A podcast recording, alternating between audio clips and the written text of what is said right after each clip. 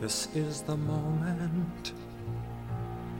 This is the day when I send all my doubts and demons on their way.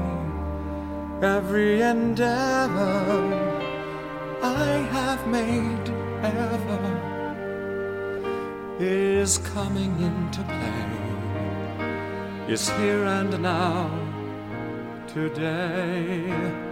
This is the moment, this is the time when the momentum and the moment are in rhyme.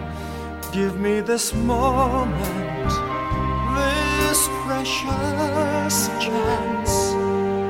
I'll gather up my make some sense at last. This is the moment when all I've done. Trumpets! Maybe I'll put some trumpet sounds there because it is a celebration, is it not, Christine? Yes, and when I think celebration, I think trumpets. Yay! Uh, I don't know if you heard last time, but I didn't track down trumpets. I did track down sexy saxophone. So, uh, Oh. yeah. Um, my sound cue skills have improved. I like to think our podcasting skills have improved because after 100 episodes, tend to get better. It is our 100th episode, everybody. Congratulations. Yes, we are both doing mad Muppet arms in our respective sides of the country. Mhm, 100 ish episodes of the feminine critique. Sure. um, we started, I forgot. You like every year, I know on Facebook you have the memory function. So, like every day you see things you posted this day in history. And every day I do see it, like, it's like, oh, it's our anniversary. Oh, this was the day we posted our first episode. And I never remember what year that was. I don't know how many Yeah. years we've been doing this. I think since 2012. That sounds yeah. Oh yes, because I was still living in my old apartment, um, Yes. and I moved during Hurricane Sandy, which was Mm-hmm. October of 2012. And but it was like we had I think just recorded our first episode right before I moved. So yes, you are correct. So Mm-hmm. Thank you. Six, wait, 2000 is that six years now? Yeah. Wow. Wow. Six years. If a child was born when we started recording, that child would be in kindergarten. How does that make you feel, Yep. Christine?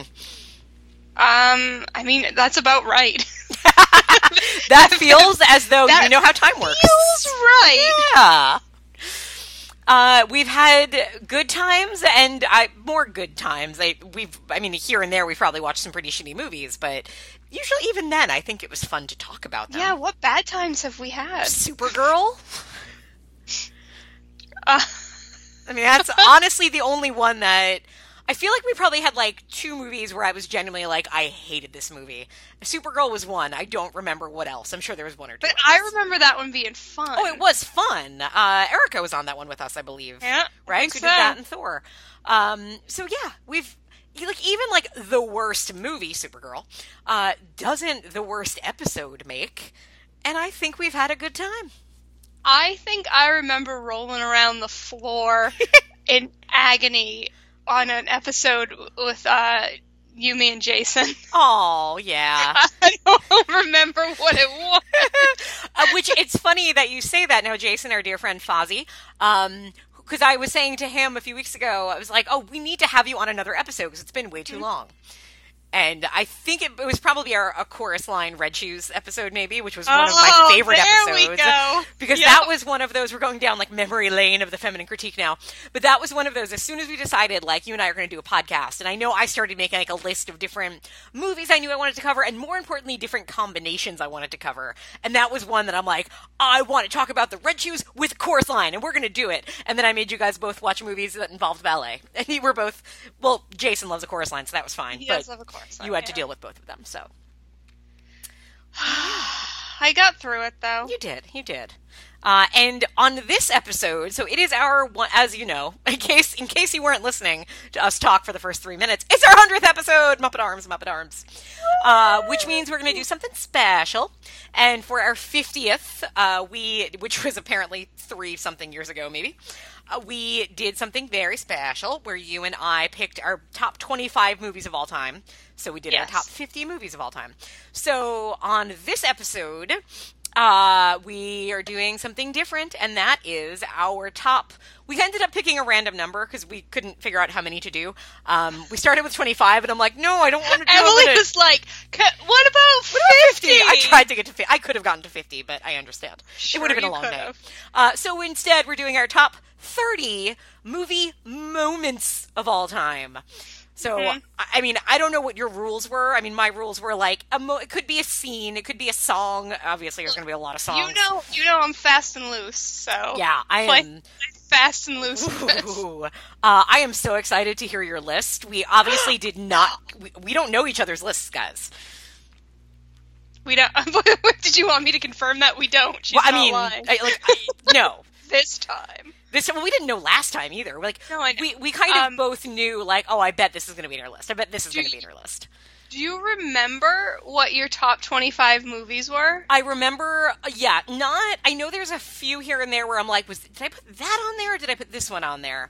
Um, so I have a pretty good idea, and I did when I made my list. I kind of specifically said to myself, I don't want it to be my same top 25 list, but if there was a moment, like I think when I looked at it because I did count this, um, I think eight of my 30 were in my top 25 list. But Hmm. I don't remember my Oh, top oh, 25. I, I do though, because I'm weird. So I don't I'm know how many. you. What? Thank you. I don't know how many of my my top 30 moments are from my top 25 movies. Probably a lot. Um, I'll probably be able to remember for you if it was on your list. Jeez. Yeah, I, okay. I see. Like, I'm. I don't have a. Gr- I have a great memory for random, unimportant things. Mm, it's good to have. Like plain and simple. Like I, I, I remember the opening lyrics to theme songs of shows that ran for one season, but I don't remember, you know, what I was supposed to do at work today. Like, or all, of, or, or this is really bad. I can never remember what year all my nieces and nephews were born. I love them dearly. I would take a bullet for every one of them. But if you looked at me and said, "Oh yeah, well, how old is your nephew?" I'd have to sit there and go. 11 going on 12, 12, 11, 12, 12. I just, I, it, I'm like, I have dates I have very hard time remembering. But things like when you when you talk to Christine for three hours about your favorite movies, oh yeah, I remember those 25 movies. You're you're very impressive. I, I am weird, I think is what, what it really is. No. So I have, Okay. I'd say eight of mine, I think, came from favorite movies. Now, there are a few more that are in the same either franchise or, you know, Man. maybe, maybe uh, the, the, the first movie might have been on my list, but now my, my moment is from a sequel. You know, you know, it's crazy. Yeah. Oh yeah. Stuff like that happened. All, all about, all about Christine. Wow. Yeah. Okay. Yeah. Um. So, I am gonna tell you now that I don't have a full thirty written down Don't. because I started to struggle, Oh. and I decided that since you are so inspiring to me, that I would leave a couple slots open for when you inevitably say something that makes me think of something that I wish I had put on my Wow, list. I admire your bravery and ability to trust yourself on the fly. I don't have, uh, Christine. I even have backups in case, like, I don't know, something happens, and in the next two hours, a movie is no longer eligible for this list. Wow, Just because you just never know. that's true. Yeah. Wow. Whew. I. Whew, whew is all I can say. This. is... okay. You, are yours in any particular order? Of course, mine are in order, Christine. Mine are also not in any kind of order. God. Jeez. Can you imagine if you and I like went into business together, what that would be like? It would oh, be Oh, I'm a very organized person. I just couldn't get stressed out about this. I could picture us like planning for like a board meeting and I'm there with everything like really carefully done and you're just like, no, we're gonna we're just gonna feel through it. And I'm like and we have this argument, but then we, we walk in there and then it's magic because I have all my stats, but then something throws us off our game and then you come in and you're able to just like take it and make it fly. We have amazing suits on in this, by the Oh way. god, yes we do. Um So good. Oh yeah, oh yeah. both in stripes, right? Or oh, I can like your hair. You've got like this slicked back hair thing going. Oh yeah, it's it's it's intense. Yeah, mine is big and every like in this fantasy, I have like big curly hair that just kind of flies, but yet it's like intimidating. Yeah. Yeah, and for some reason you're holding a lot of stuff. Well, yeah, because I have to have my binders and all of my organization. Like I'm walking into this with Like data. blueprints and stuff. Yeah. Oh, too. Oh yeah, always blueprints, without question. Yeah. My suit is actually made like I at one point I take my jacket off and it's a blueprint. Hmm. Smart. I want this movie to happen right now, and then I'm going to use that moment as my favorite moment. Mm-hmm. That's one of mine. That's my 30. okay, are you ready? yes. Okay. Okay. All right. Do you want to go first? Do you want me to go first? You go first. Okay, I'm going to go first. So, my number 30 is actually from a movie that I might not actually like. yeah. So, this is a movie that I've only seen one time. And granted, I saw it when I was, I guess, like 22, 21. And I was maybe a different kind of movie fan. And I hated it. Like, I just, it was the first IMDb, first and only IMDb user review I ever wrote Oh my. and I wrote it just complaining about how pretentious this movie was, and just just keeps going on, and nothing happens, and it's expecting so much, and everybody loves it, and it's stupid. But even with that attitude, as a young, brash college student, I did think there was one scene that just moved me and sucked me in and made me cry. And now, and since then, I, again, I still haven't rewatched the movie. I have a feeling I would like it a lot more now. But even without that, um, this movie, this scene is very important because it inspired one of my favorite performers to become a drag queen. And I am talking Oh about. The um, musical scene of the lip syncing to crying from Mulholland Drive. This is your 30. It's my number 30. We should do we should cover this We should. I should. To- because I've never actually seen it. Oh, and I have not revisited it since my angry IMDb user review as a 20 something. Wow. Yeah. Uh, well, then I won't say too much to spoil anything, but it is just an incredibly. Uh, it's, the characters walk into this sort of, you know, black box theater. You don't know what's going Yeah. on. It's all very surreal. And there's a performer that just comes out and she starts, she's lip syncing to crying in, in Spanish or Portuguese. Might actually be Portuguese. And it's just, I mean, it, it's such a powerful scene. Characters are reacting to it. I'm reacting to it.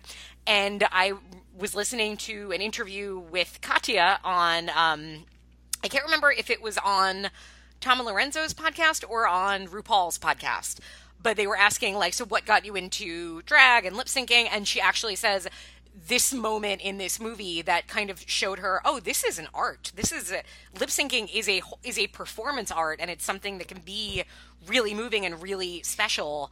And Katya is one of my favorite drag queens, um, and so it inspired her.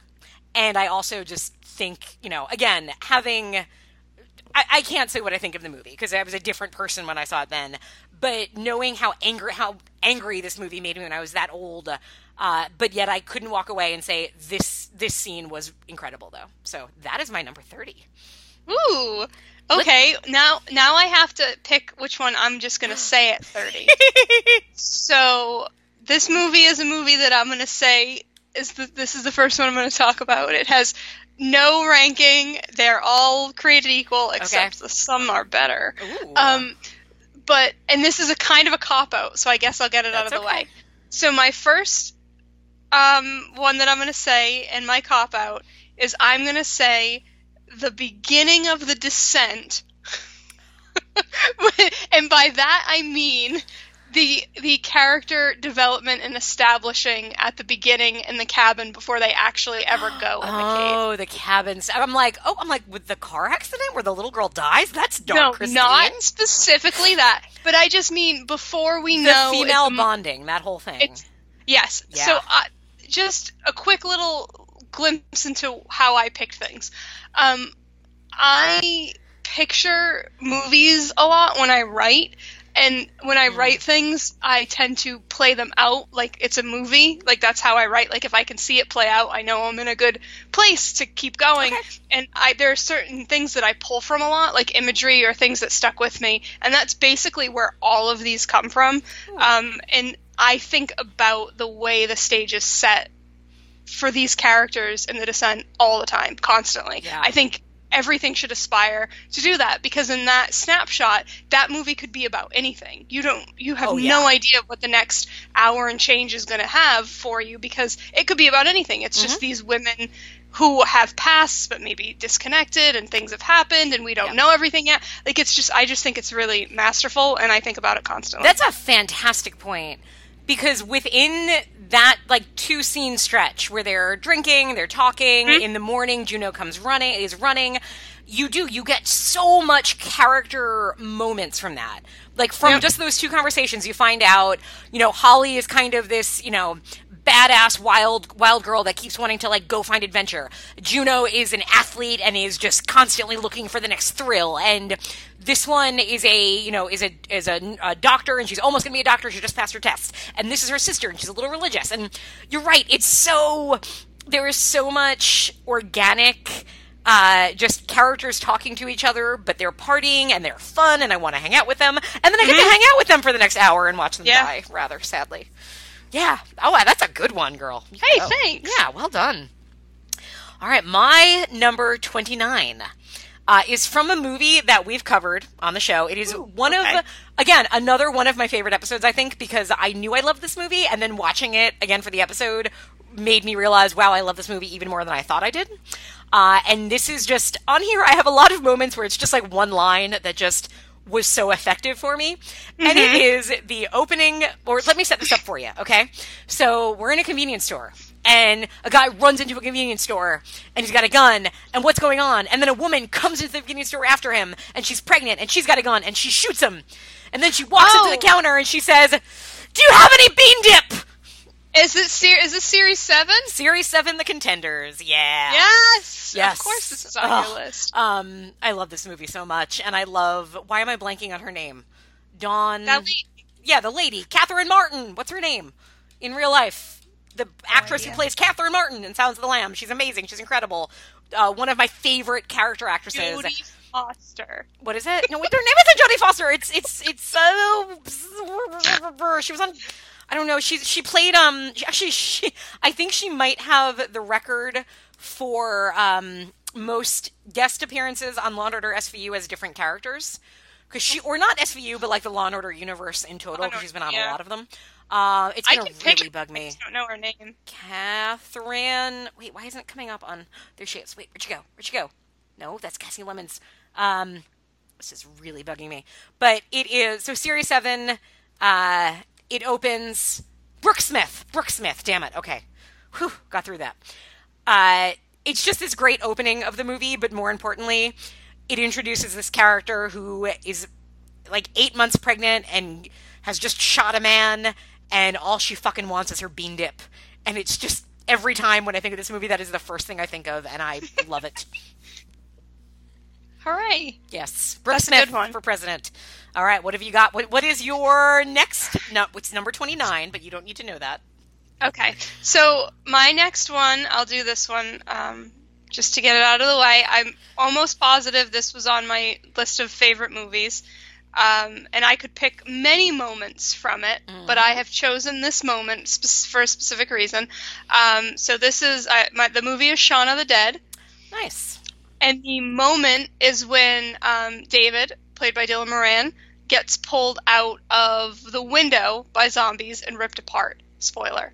Um, because I think of this a lot, especially when it's specifically thinking about um, balancing like uh, like uh, horror with another genre, like so a horror comedy, because it, it is really upsetting Yeah. and disgusting and um, not awesome and and and it's in this funny movie that a lot of people remember for being really funny and showcasing you know of course Simon Pegg and Nick Frost Mm-hmm. and Edgar Wright's humor and all that but it like at its core it's still like a really awful zombie movie like it it does Yeah. the zombie thing so well Right. and I think Characters that that's the die, and you have come to Yep. care about those characters.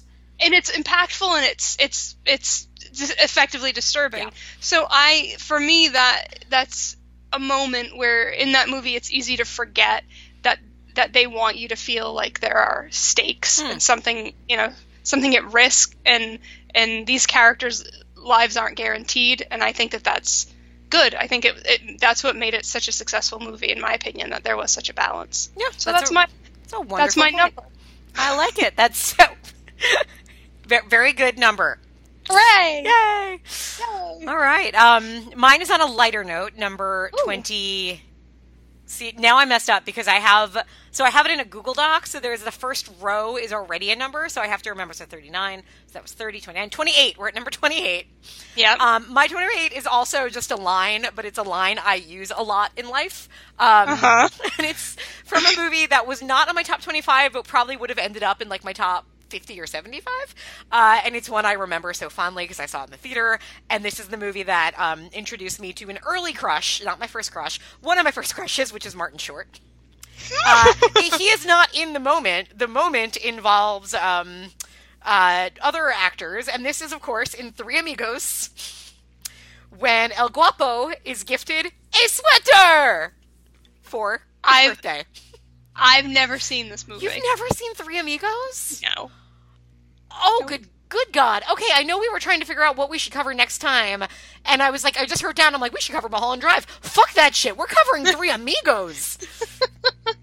My husband will be very excited. Yeah, we're doing that. Okay, everybody. Next episode, Three Amigos, and so you will you'll get to the moment when this you know warlord dictator of this small Spanish village, Mexican village, um, it is his birthday, and he is excited, and he is opening up his gifts, and one of them is a sweater, and he's so happy. And many times in my life, I have held up a sweater and said, "It's a sweater." So that's uh that's my number twenty eight. Oh, that's a good one. Yeah. I don't think I have anything funny on this Oh, list. interesting.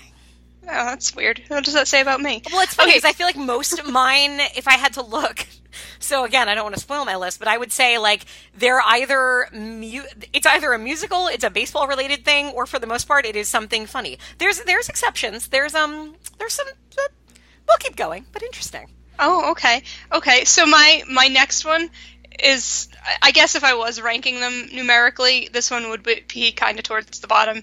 Anyways, um, but it is the movie is Cloverfield, Oh, Um, okay.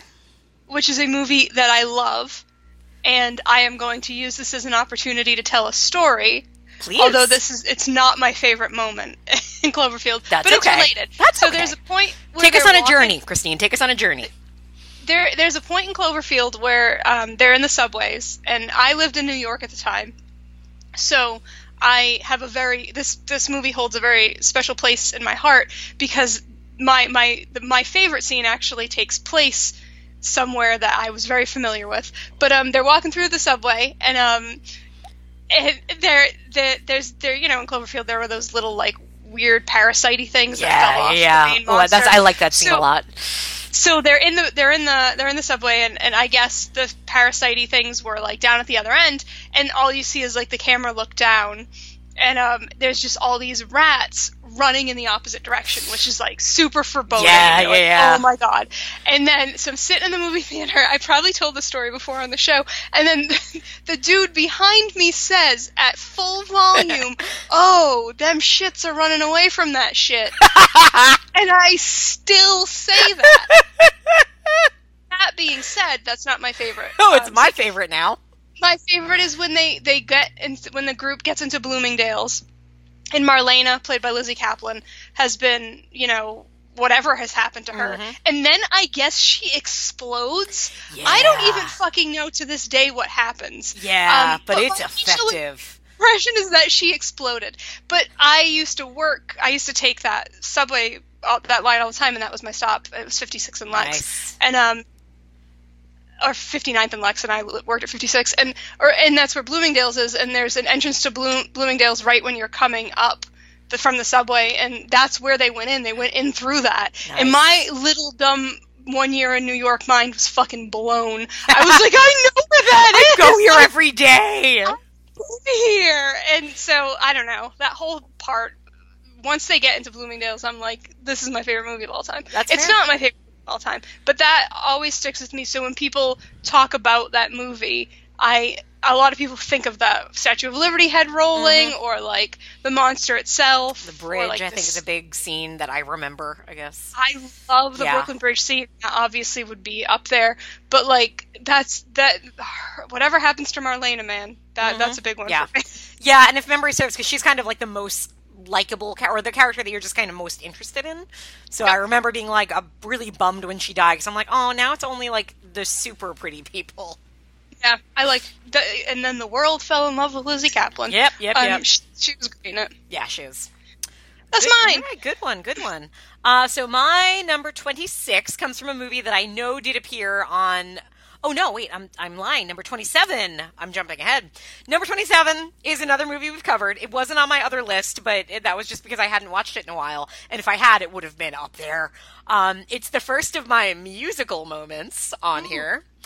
And um, how do I how do I even say it? Um, my number 27 is simply the best way that you tell a boy that you have a crush on him, which is you get off your bicycle. Oh, and is this you- Teen Witch?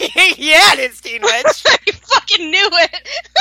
you kick that bike away. He may be rapping, he may be singing to his boys, but you go over there and you rap back at him. It is Top That from Teen Witch. It is such a stu- I mean Teen Witch we know it is a stupid lovely wonderful movie uh, filled with other things that could have made my list. The most popular girl could have been on here.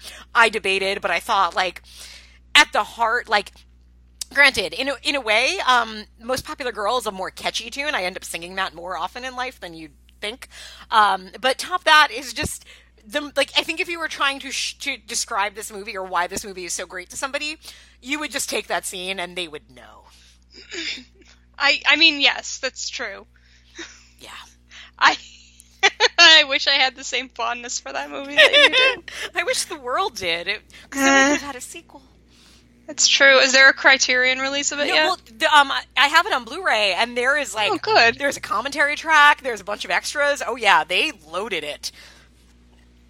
Because Well, good. They know. They know. So what do you have for number twenty-seven? Okay. Well, this again, no particular order, but I figure I should get rid of one of the 57 Henson things that are on here. um, so I am going to pick.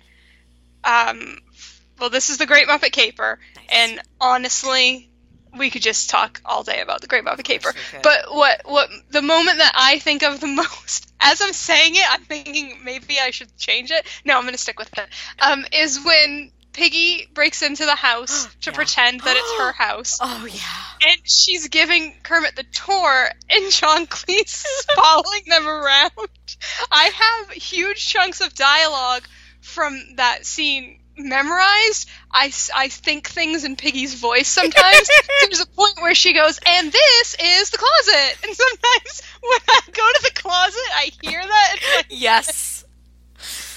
oh, how I love that movie. Oh, but it's so also in that movie, she jumps through the window on the motorcycle, Oh, yeah. and and that has like the Happiness Hotel song Yep. and the and the Murphy bed that keeps going. in- Like there's so many things that just jump out in my brain Oh, yeah. about that. But I love that scene. Her little feet look so cute when she's climbing up the house, and sh I just I just love her. That sequence is great. It really It's is. so good. And then second place for that is when um, Piggy comes out of the the water fountain and she has on the jacket and yeah. she just pocket and she's got the jewels and Charles Grodin goes, "Why, Piggy? Why?" oh, he's so good in that.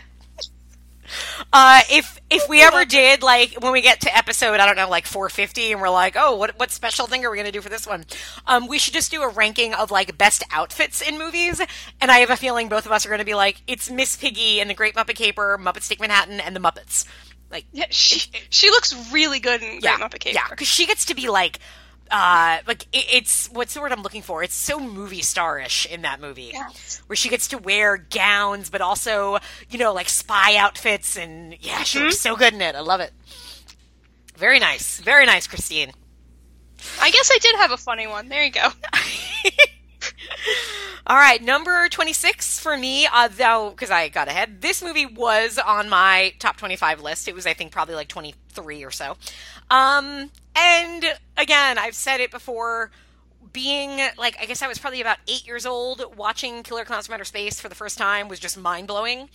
Uh, and still today, when I watch it, I'm like, well, you look at that. Like, there's a scene where he shadow puppets somebody to death. There's a scene where he makes somebody into a ventriloquist dummy. I love the creativity of this movie, and my favorite moment that I remember as a kid like the moment when my jaw dropped and I was like, movies can do anything is when the uh, when um, Debbie and Mike are first running away from the clowns. When they realize there's clowns, they're scary. They're running away, and the clowns are chasing them. And they do two things that are just the greatest thing in the world. One is that they shoot popcorn at them. And you're Oh, like, I- popcorn gun? What's a popcorn gun? And then they get out, and they, they don't they don't know which way they went. So what does the clown do? Motherfucking takes balloons out of his jacket, and he just starts making a balloon poodle, and immediately puts that down. And they have a balloon dog sniffing. It's an evil alien clown balloon dog sniffing out their prey. And it's just this moment of like you watch that you're like yeah you know somebody somebody had this idea or three brothers had this idea and they said you know what we're gonna we're gonna do it people are gonna tell us that this is stupid but we're gonna go as out there as we can and they do and it's glorious I haven't seen that in a very long time. well we could cover that with three amigos how's that I know. There you go. Let's do it. all right what do you have Okay, so my next one um, is m- kind of more like a snapshot than, than anything else.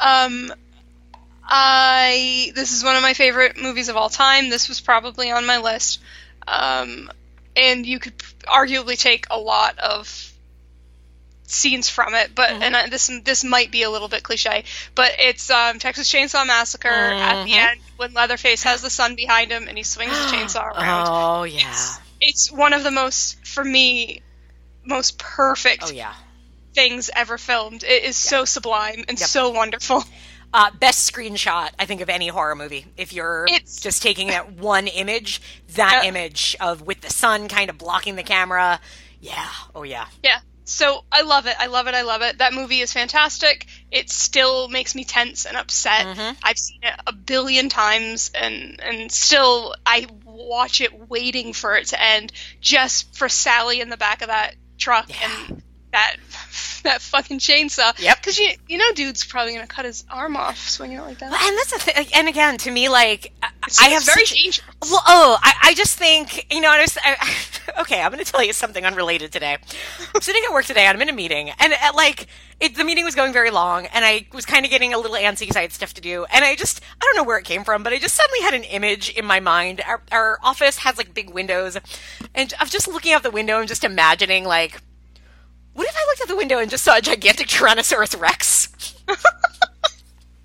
And just thinking for a moment, I'm like, that'd be really cool. No, it would suck. Because to me, there are two ways to die that sound terrible. And one is being eaten by a dinosaur, and the other is being chainsawed. Because that just, the, the moving and cutting and shaking your body just sounds so terrible to me. So, um, yeah, no, good pick. Uh, it was on your list. It was on my list last time. And I don't know, we might talk about that movie again in a couple of slots at some point. Very good. exciting Yeah. All right, so we are up to number 25. And for me, this again is not one of my, this is a movie I like a lot, not one of my favorites by any means, probably in my top like 500 movies, but it's just a moment and it's just a line. And it's a line that I remember the first time I, I heard it, I just thought it was funny. And since then, um, I think about this line a lot in life. And when things aren't going great, or just when something happens that's like, oh man, I have to do this, or oh, that didn't work out, or oh no, um, I just say to myself, everyone has to eat shaving cream once in a while. Which is a line from Larry Cohen's The Stuff. Oh, oh, yes, it is. Ah. I've only seen that movie once, and it was a long time ago. I, I mean, it's a delightful movie. It's very It is enjoyable. was such a pleasant surprise Yes, the first time I saw it. Yes, it's. I mean, it's weird as anything. You'll. I. I, was about to say we should cover that, but then I'm like, no, because I'm going to have that fucking jingle in my head for another six months. Because that's what happens. I love Chocolate. Chip Charlie. He's great. oh God, yeah. But it's just that one line that, because I mean, it comes after a kid whose family has turned into evil uh, ice cream people. Uh, So he, he's he's trying to like get away from them, and the way he does it is he fools them into thinking he ate the ice cream because he starts eating shaving cream, pretending it's the ice cream. And then Michael Moriarty is driving by, and he's able to pick him up, and he's like, "Oh my god, it was so terrible! I had to eat shaving cream." And well, yeah, everyone has to eat shaving cream once in a while. It's just one of those like I've almost used this line at work before before realizing nobody's going to understand it and then Not the right and then it's just going to yeah. be confusing to people. But it's just such a great I don't know, I guarantee the next time the police are coming to hunt you down, as they clearly are me, if you hear the sirens outside my window, uh, that just the next time something doesn't go your way, say to yourself, take a sigh, and then say, everyone has to eat shaving cream once in a while. And I guarantee you'll feel a little better. Okay. Okay. I like it. It feels real deep. Doesn't it? So, Yeah. so- something about it just clicks for me. All right. I have one. All right, let's hear it. I'd like to tell you about it. So this is a movie. I'm going to be really vague and lead up like an Ooh. asshole. So this is a movie by a filmmaker who I love, and it was the first movie of his I ever saw, and I was totally blown away. Ooh. Um, so um, it's Kill List. I'll stop being an yeah. asshole. Oh yeah. so it's so good. It's Kill List, and the first time on the show. Yes, and I have, you know, it. You know what it is for me. It's less the the moment in the movie, I guess, and more the memory I have of my reaction the first time I watched it. Yeah. I have never literally been on the edge of my seat like I was with that movie. Um, so it's all the stuff's happening and happening, and it's really disorienting, and you don't know what's going on, and nothing's really clear. And you know what? When you watch the movie front to back, nothing. There's there's things that aren't clear. Mhm. Um, but for me, when I watch movies, sometimes they don't do the thing that, like, in my darkest fantasy, they do. Like, I think to myself, wouldn't it be so cool Yeah. if and then like it's never that because why would it be that? Um and and it was that. All of Yeah. a sudden there's like a cult or something and like a fire and this this dude has is like has this like quote air quotes hunchback type monster coming at him and i'm like falling off the couch like just so enthralled with this movie and it it had it went from this thing I decided to watch on a whim to like something that satisfied me in a way that most movies don't and and I, I will forever appreciate Ben Wheatley for what he gave to me. Um, that movie to me is is like a game changer. I was I was like people people are making things that that I feel like are directly marketed at me. This is Yeah. this movie was for me, and that was that was such a wonderful feeling, and um, I love it. I, I I just remember, and I remember like it ended, and I just couldn't shut up about it. I was like, and then this happened, and then. and I, it's it's not it's not often I get that excited about things anymore, you know. Yeah, no, I agree completely. Uh, I watched that for the first time, I think, with you when we did the show. Because and I had heard like people had told me to watch it, but I just hadn't. And when I finally did, yeah, because it one of the most effective. Uh, I, I mean, horror films, yes, if you want to call it that. It's a, it's a, it's, it's a tricky, uh, you know, genre to, to call, but just so good. And and you're and I know the moment you're talking about because it is. It's just oh oh oh my. And Yep, we're doing this now. Yeah, okay. it is so dark, but it is fitting when you go by, it back and watch that movie from the beginning, especially if you turn the subtitles on to understand them better. Uh, everything is there. Like it's it's not like oh I should have seen this coming. Like no no no not that necessarily, but it's all there and it's earned and it's dark. It's in this dark world and it is appropriately dark and doesn't pull any punches and it's so good. Yeah, good pick. Um, yeah, so my, my number 24 is on a very different note. Came out probably around the same time, actually. Um, you know, few movies have been quite as fun for me and some of my friends as uh, Burlesque. Or Burlicue, if you want to call it that, as many of us do. Many, many of us Burlicues refer to it that way.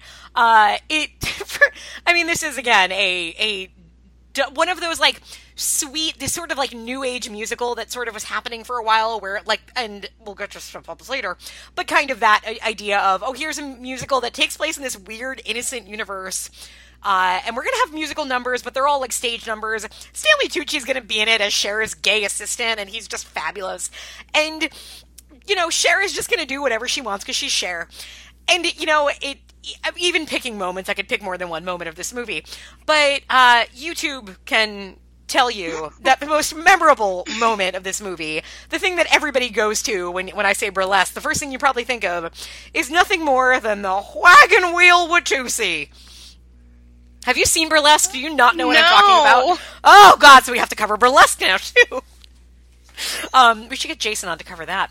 So uh, there is a mo- so again. The, I'm feeling a little. ah, you say that now. Uh, Christina Aguilera is like this. She wants to be a singer dancer, but instead she's working as a waitress at this burlesque club, and she's like trying to audition, and Cher just won't let her because Cher just doesn't think she has it. And Christina Aguilera is trying so hard, and she's like this innocent, scrappy, you know, let me sing and dance for you. And then so Cher, so they're, they're doing the auditions, and and it's just the the way this moment is treated. Um, it's as if like uh, kind of if, like in Bring It On when they're like, okay, yeah, do a backflip, do this, okay, do a front handspring, backflip, do blah, blah, blah.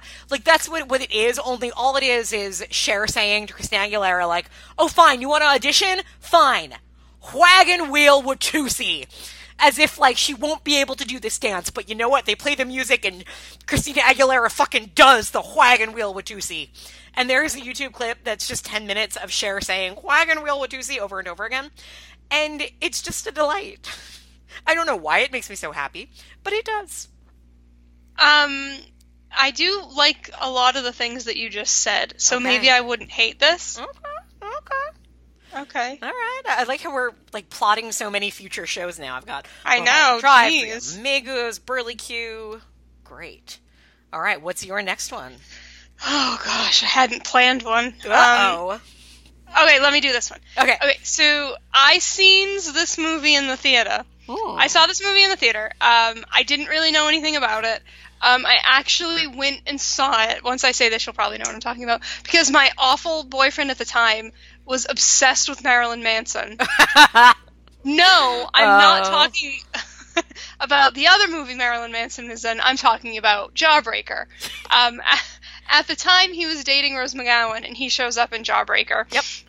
Um, but I saw this movie in the theater, and I don't know, like it just it was it spoke to me on such a deep level. And I was young when it came out. I mean, we were we were Jawbreaker not was high school, wasn't it? Yeah, we- 97 or 98 or so, right? something like that Yeah. yeah, because um i'm not with this awful person anymore but um so it but like my love for this movie has never faded. It has remained like i thought i think funny and relevant. Um maybe it's not as awesome like for with cultural sensitivity as Mhm, it could sure. be but i mean hey look different times man. Um but this the the what i picked out from this movie is um maybe my favorite uh, is scene of anybody walking ever is when they're all walking down the hall and Imperial Teen is playing really loud and it's just them walking in slow motion looking 90s fabulous Oh, and. Rose McGowan looking like a fucking queen Yep. and Oh, yeah. she was just she was everything I wanted to be at the time like 90s Rose McGowan was just my idol and that was just encapsulated like such a fantastical thing to me. Like it was so wonderful and beautiful. And I went right out and bought that Imperial Teen record. I, I when I learned how to download music illegally, I downloaded it and put it on a mix CD. Nice. I, I it, like and every time I hear it, I think of that scene. Oh my gosh. I love it. That Nice. movie's so funny and good. Nice.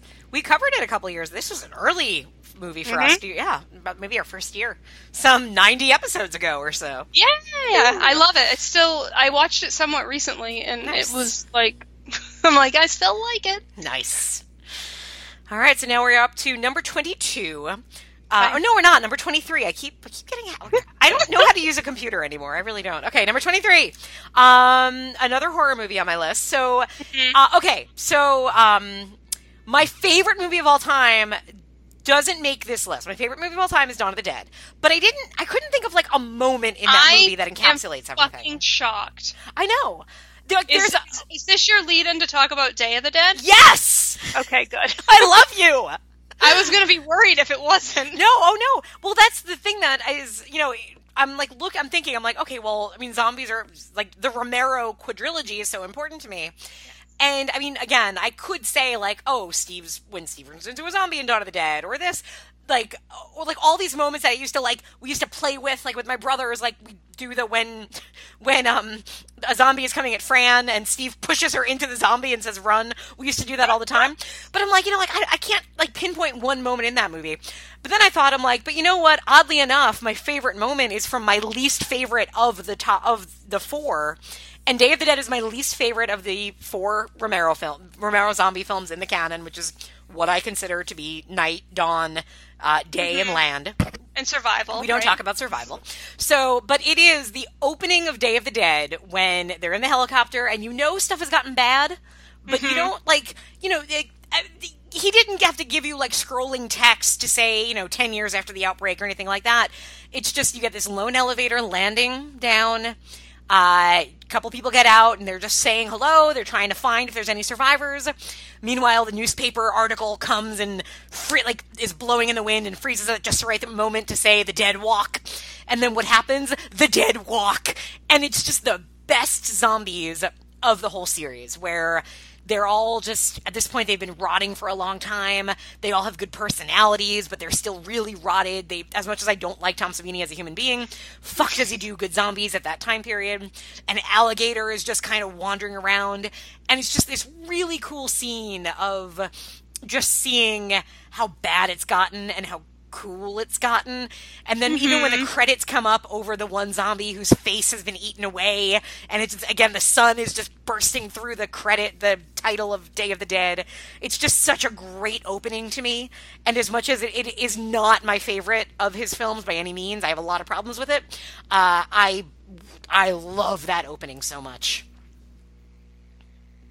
Yes, of course. This is this is on your list. Yeah, it would have to be.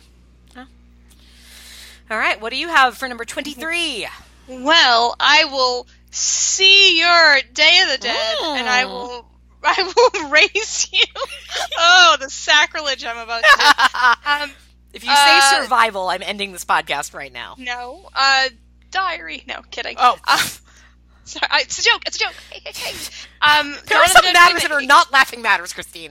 Dawn of the Dead remake. Oh, okay, good, good. I I thought about some moments in here. Which one is yours? I am I am certifiably obsessed with this movie. Um, I I watch it constantly. I watch it on holidays. It is my comfort movie. I don't know why. Um, everything about it is perfect and wonderful. Um, I don't know. My this is I again not to cop out, but it's kind of a cop out. I will say that my the thing I think about the most in this movie is the opening and the efficiency and the efficient storytelling of the opening.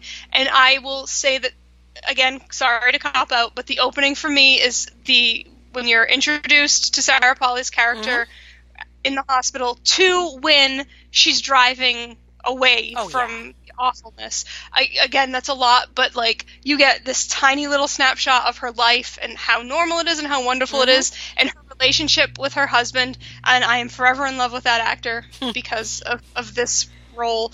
Um, and then it get it gets so bad and so disturbing So quickly so fast. Yep. Yeah. And there's just all these little again, I'm a sucker for efficient storytelling.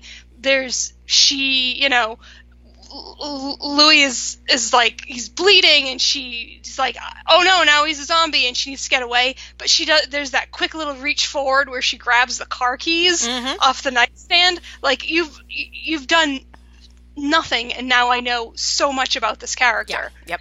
it, it and and it's amazing. And she you know that there's that terrible disturbing awful stunt when she gets into the bathroom and she slams into the bathtub and it's so upsetting and then it's so upsetting when he breaks through the door and it's so upsetting when she jumps out the window and and the movie has literally just started Mm-hmm. Oh yeah.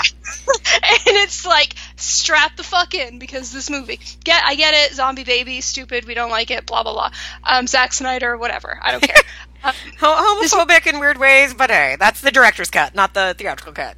Yes, don't I don't I don't advocate watching the director's cut. It's honestly, yeah, this the- is one of those cases where you're like, oh no, the the your producers were smarter than you.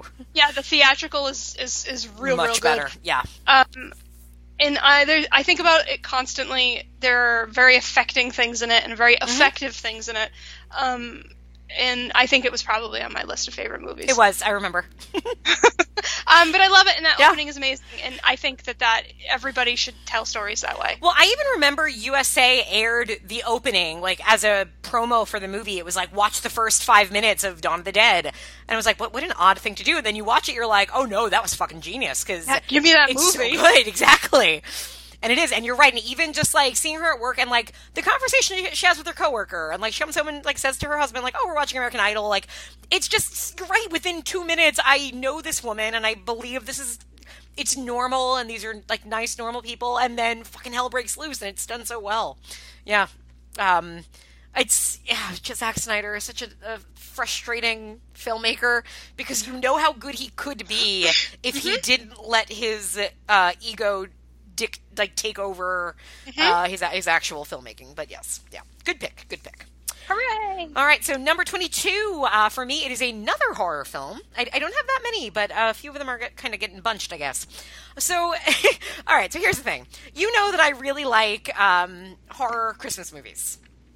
Good Yes. one, or good ones or terrible ones that are fun. Uh, and I mean, like we had like a long tradition growing up where my brother and, and I would watch like a horror, a Christmas horror movie around Christmas or like on Christmas Eve. And at first, like when I was making this list, I was I like I mean, this is one of those like depressing, like "God damn you, world, for ruining something I loved, but something maybe Oh, I shouldn't have loved." Well, because my first instinct when I was doing this was like, I feel like I have to put a Silent Night, Deadly Night moment on here, right? I have to put like Garbage Day on here from Silent Deadly Night Two, and then um, you know, America and stuff, and it felt like. Thinking of that scene, which is this, I mean, for those who don't know, Sil- just Google Silent Night, Deadly Night 2, Garbage Day, and you'll see what I mean It's very infamous. it is just this i mean it's a terrible movie and it's a kind of terrible movie that i love uh, but really what it is it, it is a shooting spree and like thinking about it i'm like i don't feel right talking happily about that scene right now so i'm like so let me think of a, another christmas horror movie that has something going for it and um and so I, you know, I didn't. I wouldn't say I settled on because I love this movie and I love this scene. Otherwise, it wouldn't be on here. And it is the ending of Christmas Evil uh, Christmas Evil, aka is it You Better Watch Out?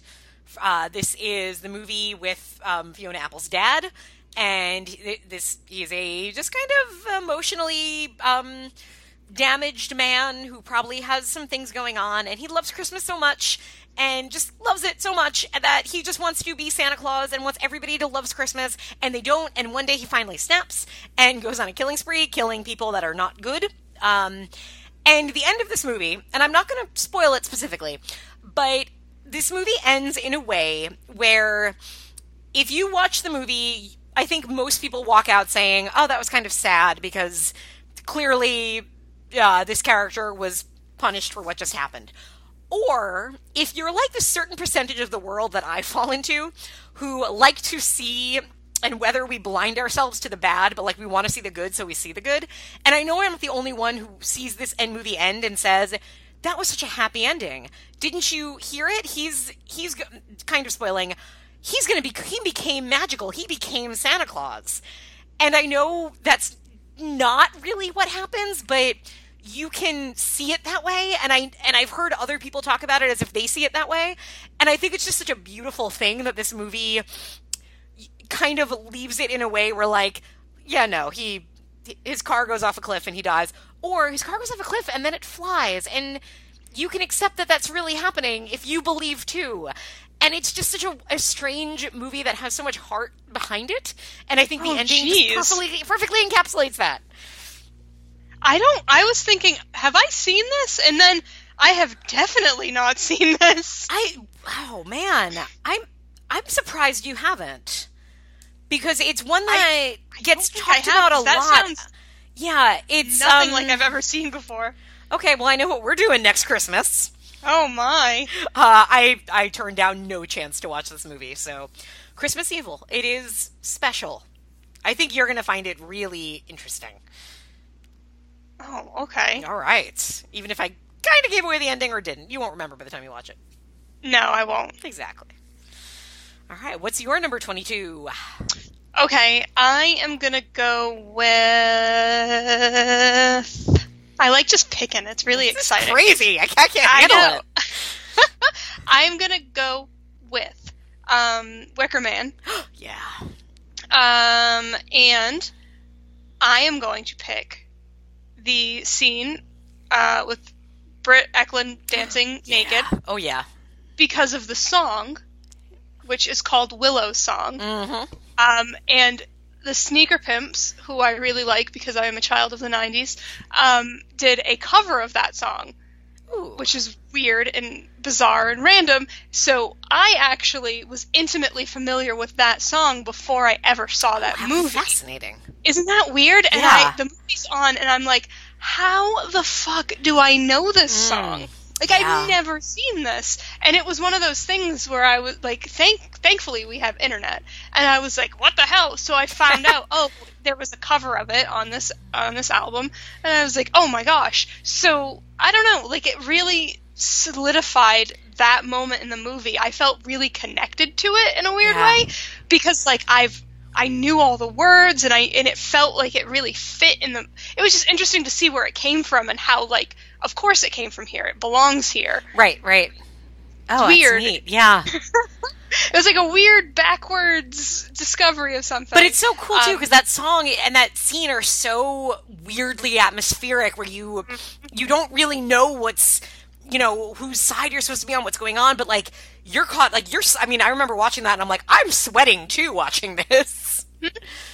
it's really it's it's bizarre and off-putting too Yeah. because at that point it's been a while since I watched this movie so I should revisit it but at that at that point I'm pretty sure you know something's wrong or off or weird but Mm-hmm. you don't know you definitely don't know the extent of it and this is just really it's really strange Yes. and yeah. it's almost like um, should I be scared or should I be titillated or should I be nervous And you're all of those things. Yeah. Yeah. like like and really it makes you feel really cautious Yep. and i don't know it's it's enchanting and I it's also say. like because you don't know you know you're watching it and you're like should he give in clearly something's wrong but yeah but i mean come on it's Britt Ekland banging at your door and she's naked and you want her too and yeah that's a good one i debate i couldn't i almost I scrambled for Wicker Man to see if I wanted to put something on here, and I thought about putting the um the final scene when he's in the Wicker Man because that scene's so powerful, but it just didn't. I was like, ah, I don't know, I don't know. So I'm glad I'm glad I got a mention here. yay Yeah. All right, number 21. Um, going from one extreme Okay. to the other. So, well, or is it really in many ways? Um, look, we, we talk about our age, and a certain movie came out in 1989. I actually was not allowed to see this movie in the theater because my mom thought it would end in tragedy and that I'd be sad. Oh, so my. I had to wait until it came out on video, and then I was able to rent it. And then for the next probably two, three years, every time I was swimming in a pool, I would sing Part of Your World from The Little Mermaid. i thought about putting the little mermaid Yeah. because i i I honestly have a big problem with this movie. I have Oh a my god! big problem with so Dis- many with Disney with in general. You watch this movie today as a feminist. Woo! Woo! it's it's really I had problems with it. I think even as early as like like as a, a freshman in high school. Like You were smart. but but there was there was a, a smaller version of me that watched it every single day Oh, during yeah. summer vacation. Yep. Oh yeah. and has huge portions of it memorized. Oh, and I mean, again, I'm a musical fan, and what this movie did was it turned Disney movies into essentially broad. eh, These are all Broadway musical stuff, and so much so that it was, you know, Howard Ashman and Alan Menken doing the music. And it, the music in this is so brilliant, and "Under the Sea" is one of my favorite go-to karaoke songs. But part of that world is the scene where you're, you know, a little girl playing with your toys, and you want hair like that, you want a Yeah. layer like that. Didn't we all comb our hair with a fork? Of course we did at that age. Well, some of us might have. Um Oh, that's really funny that you picked that because I was really thinking about it. That's yeah, because this wasn't on either of our lists in our top twenty-five. I think because we both know why. It's a very problematic movie. Uh, you know, for really women. is. But yeah, Yeah. yeah. Um, that's so funny. Can I go right into my next one? Please. So when I was whatever whenever I, age I was when I had the clamshell VHS of Little Mermaid, actually it was my sister's. Um, she had it for her birthday because I never got anything cool. Anyways, um, we we were on off school for summer vacation, and every day we would watch the same two movies. Okay. One of them was The Little Mermaid, Uh huh. and the other one was Labyrinth. yeah. Um, so this is where I talk about Labyrinth. um, Earlier than I thought it would be. yeah, well, you know, mine aren't in order. I just thought it was a good, Okay. Yeah. it was a good uh, segue. Um, so I guess maybe we could thank. I thank Jim Henson again for keeping me well balanced, or else who knows what I would have turned into if it was just the Little point. Mermaid. You'd be walking around with your clamshells over your boobs and Look, know, I do that selling your voice on the street to anybody. Man, Urs- human Ursula again, style icon. Oh yes, or uh, the, so- the hero of the, like you watch it today and you're like, what the fuck? She was robbed. Yeah. Thank you. Um, so, so there's it's hard to pick like a scene in Labyrinth. Like that's real, real hard, and I don't know if it's on your list. Uh, yeah, yeah, it's on my list. Okay, so like, I don't know. Obviously, like the Doors. You know Mhm. the the this one he always lies and I always tell the truth. Oh, what a lie! Like there's whole again strings of dialogue that I can. Nobody wants to watch this movie with me because I do not shut up. So I it. went to the dentist for the fir- a couple of years ago. I hadn't been to a dentist in a while, and I went to the dentist, and I was so terrified because I hadn't been to a dentist in a long time. And so, like, so it took a long time. because the dentist had to like really do a lot of stuff in there, and so I sat there the entire time staring up at the ceiling, and like to distract myself, I just recited in my mind all of Labyrinth from beginning to end. Yeah, Yeah, good. Um, so so I love those. I love the li- the door that lies and tells the truth, Mhm. and I love the ballroom scene, and I got to see his, outfit and her dress from that scene in Oh. real life, and I just like stood there and cried. Oh, yeah. Like it's a it's a it's a I'm really emotionally attached to this Me movie, but as the scene that I chose, it's at the very end. Okay, so Um, it's a different scene from than mine. So good. Okay, good. Whew. And um, so it's it's the speech, the through dangers untold and hardships Hardships unnumbered. I have fought my way here to the when- castle beyond the Goblin City. It's when she remembers. Damn, that- I can never remember that line. uh, yeah, you have no power over me. You have and, no power over me. And the, those, the everything like Dun dun dun dun dun dun. it's so good. Dun dun dun dun dun dun. Yeah, like I know the music cues. I'm with you. And I remember trying to memorize that, and I remember like Mm. uh, like sitting. I remember sitting in the bathtub, going like like re- reciting it over and over again, trying to memorize it. And um, I don't know, man. It's I love it. I still, uh, it's still so good. Oh yeah, no, that's that's a good one. That is a good one. It's There not you go. mine. Mine will be different, when- but we'll get It's there. when she remembers. That's good. That's very good. Oh yeah.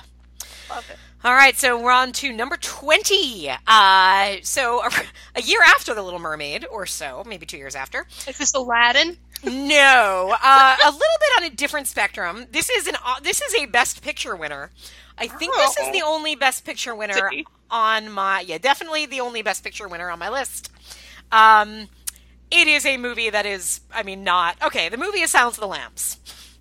And obviously, there's a lot of scenes in Silence of the Lambs that could have been on here, including "Don't you hurt my dog! Don't you make me hurt your dog!" Um, so many moments. A couple of years ago, I went for Halloween. Um, I went as uh, Clarice, and my husband uh, went as Hannibal, of course, uh, and it was great, you know. But my favorite, my mo- the moment in this movie, and it's a particular one because it was one that I don't think I caught watching, but I remember my dad pointing it out, and once I saw it, I just thought, my God, that's the coolest thing I've ever seen. And I think also because I, I was I was like nine when this came out and I saw it in the theater, and so I wasn't thinking filmically yet. But I think it was one of those moments that like got probably made me start to think about what else a film does.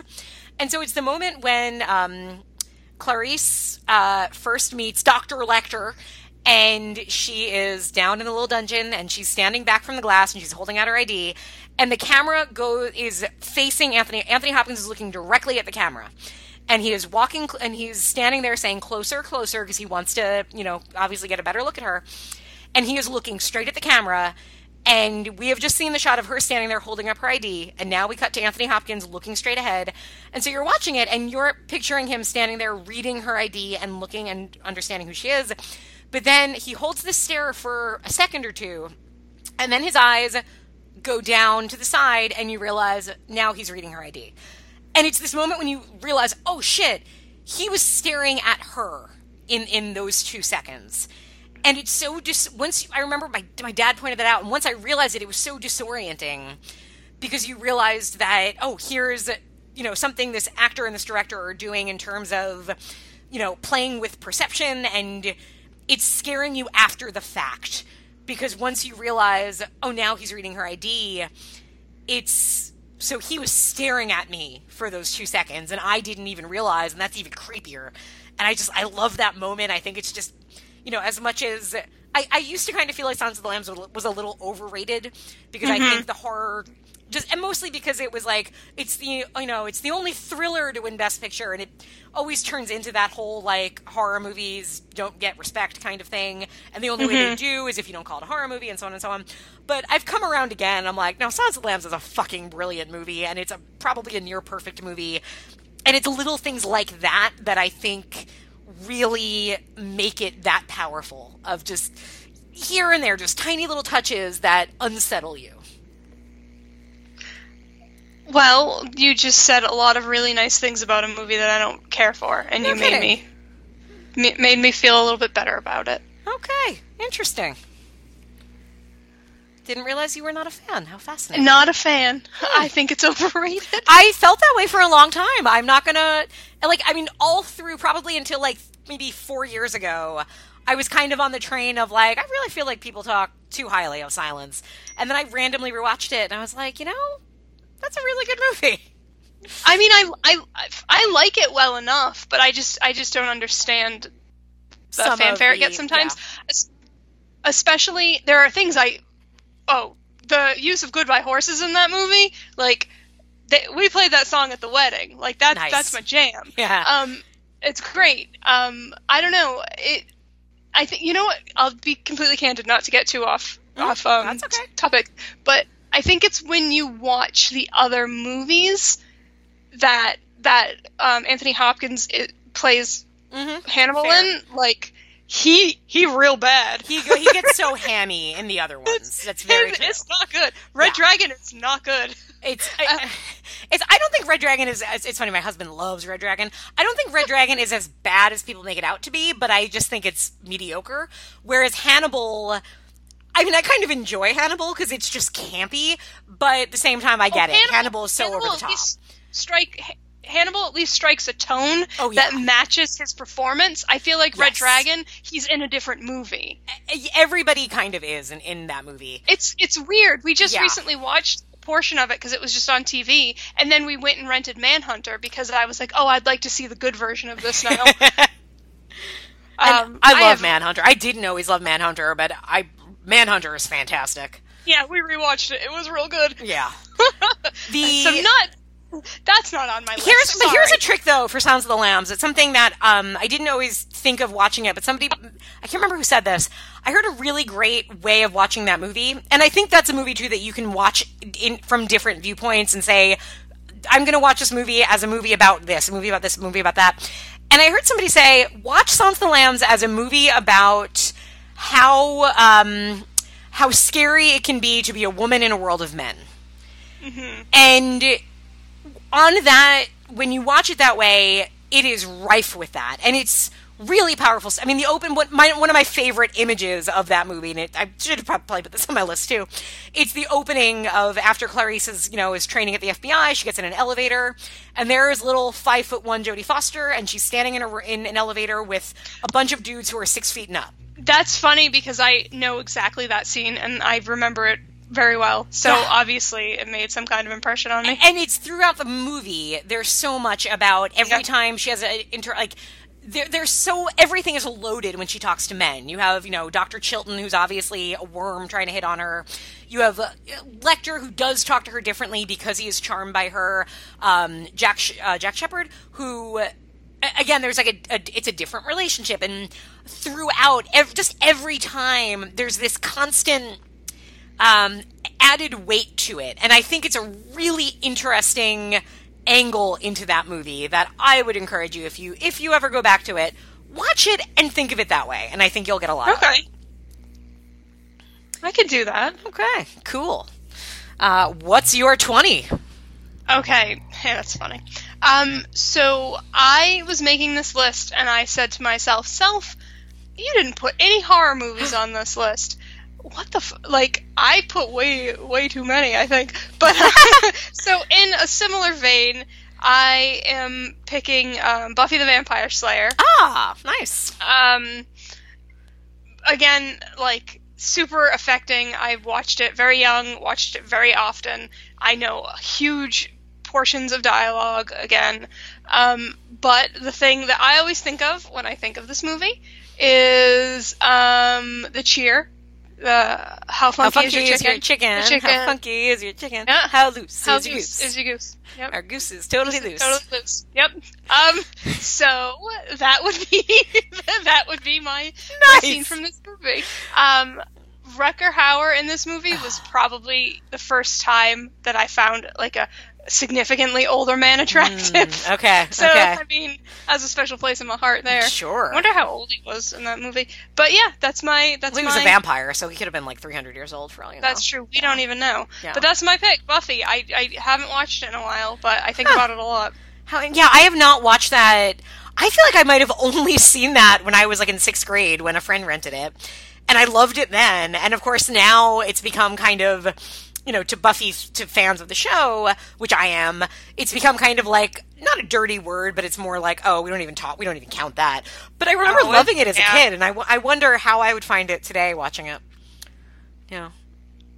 I remember, I oh, still Oh, remember, was- f yeah. How old was he? He was only like 38 in that movie, so he's Oh. my age now. Oh, goodness. when I when I was like 10. And you just thought Oh, he could have been your grandpa. oh boy, Christine. Yeah. All right, nice. Um, so now we're moving into, I guess, my first real sports movie of my list. Is it a League of Their Own? No. wouldn't be that Okay. Here, no. Here's what's crazy. So again, I I have a lot of baseball on my list. Um, but I I could again. A League of Their Own isn't on here because I couldn't pinpoint one moment. I'm like, you know, there's so many moments, um, but I don't know that like what is the one scene. Or, and I thought I'm like, you know, because it's changed today. It might be the final play when Dottie drops the ball, but wait, like ten years from now, I'm not going to feel that way. So honestly, like I couldn't find the moment in A League of Their Own, which is crazy to me. Because I again, it would have also turned into like, oh, it's the entire Jon Lovitz section. It's this entire section, and that would just be cheating. So. Instead, uh, my first sporting movie that is not baseball related, but is sporting related, and is very timely because, as we were talking, the Olympics are near the end. And what is my favorite Olympic sport? It is obviously figure skating. And what is the greatest move in figure skating, aside from Surya Bonaly's backflip that she lands on one foot with, is obviously the Pamchenko. From, are you talking about the cutting edge? I'm talking about the cutting edge. I saw that a lot when I was a kid. Yes. Yeah, yeah, I had a relationship with this movie. Yeah. Um, I think I've probably told you before about my grand uh, celebrity meeting. You did? The best celebrity run-in I've ever had in my life was when I was I drunkenly saw DB Sweeney on the subway, and went up to him and said I love you in the cutting edge, and he saw, immediately took out a postcard and signed it toe pick for me. Uh, so Aw. I love this movie. It's a figure skating romantic comedy, but it's it's a, a really funny romantic comedy. Everybody's really good. DB Sweeney's great. Um, Moira Kelly's great. The there are so few figure skating movies, and I don't understand that because it's such a cinematic uh, sport. But my, the moment in this movie, it is when it's the the finale, and they're at their Olympic free skate, and they know they don't really have a chance at gold unless they do something crazy and they've been practicing a move and it's called the Pamchenko and it makes no sense in terms of human physics and gravity because basically he picks her up by her legs he spins her around he throws her in the air she does a triple axel and lands on one leg. It doesn't make any human being sense but they do it in the movie and I wish pair skaters would do it in real life. Maybe one day. we can dream. We can dream. Uh, That was a good is- one. thank you. What is your number 19 does it involve figure skating It doesn't, unfortunately. Uh-huh. Um, so let me go with this one. Um, so to keep in with the I didn't put any horror movies on this theme, um, I I have a, a pick from Oculus. Oh, so good. um, yeah, I think about it constantly. and Another by movie we covered here. hmm And by constantly, I mean I think about this maybe three times a month. I think about when those little kids go to try to get help Oh, and yeah. no one believes them. No. I think about it nonstop. Oh, it's such a sad. Some of the most upsetting, like low key emotional moments I've ever seen. Like, and I think probably when we covered it, I said as a child of abuse who watched it with somebody Yeah. else who was abused as a child, we both were like, "My fucking god, that Ugh. that is so, it's so real." Yeah. But it's context of this supernatural story that they're telling, but it's still so real, and it made me connect to that movie in such a visceral way that I I even think about that more than like the horror elements of that movie. It's well, it's what makes the horror element so effective because you, Yeah. your heart is just with those kids so much. Mm-hmm. Yeah. Oh, that's a sad one. It's a sad one, but but again, it's this little storytelling moment that I feel like Mhm. showed really great attention to I don't want to say detail, but like like this understanding of these characters. Yeah. yeah. Like in in in it could have easily not been there Mhm. in, in in place of something a little bit like scarier. Sure. But I think it was really effective and it made you feel really hopeless in the situation. It just added a lot of dread Yeah. to it. Um so that's mine. I I that's a great movie. If you It haven't is. seen Oculus, Oh God, do it, people, and then listen to our episode on it back from a year or two ago. Please right. do. Um, on a much lighter note, number eighteen. so we all knew a step up dance sequence would be on this list. Obviously. Now, Christine, this might have been the hardest decision I had to make of all of these 30. Because it was Wow. like, I mean, which dance sequence do I pick? Right? Part three is my favorite film, but what, I mean, and I love the I Won't Dance song, but I'm like, but I don't know, because that doesn't involve everybody, and it's not as wacky. And part four, which is like one of my lesser favorite movies, and but it has the best finale, and it has all these other crazy dance scenes in it. Part four does have the best finale. Part four is the best finale. Part four overall has the best on average dance sequences. All those dance sequences are stellar. does. They are high concept. They are beautiful sets. They are uh-huh. artistic. They're really cool. Yep. But I'm like, you know what? I'm just gonna cheat because Step Up All In, the part five, the finale of that movie has everything in the world. Yep. It has people. it- They're all dressed like steampunk for some reason. Um, there's flame throwing. There are It's people coming really from the ceiling. There are people coming up from the ground. How long were they in there? Are they? How are they breathing? Is there air tubes down there? I don't know. The robot if guy gets his scene. serves, it's re- it's it's filmed really well too, Oh, yeah. which some of sometimes these these movies have struggled with. Yes, definitely. Um, yeah, this one it was in 3D, and it's not the, like 3D of Step Up 3D is still my favorite 3D of any 3D movie ever.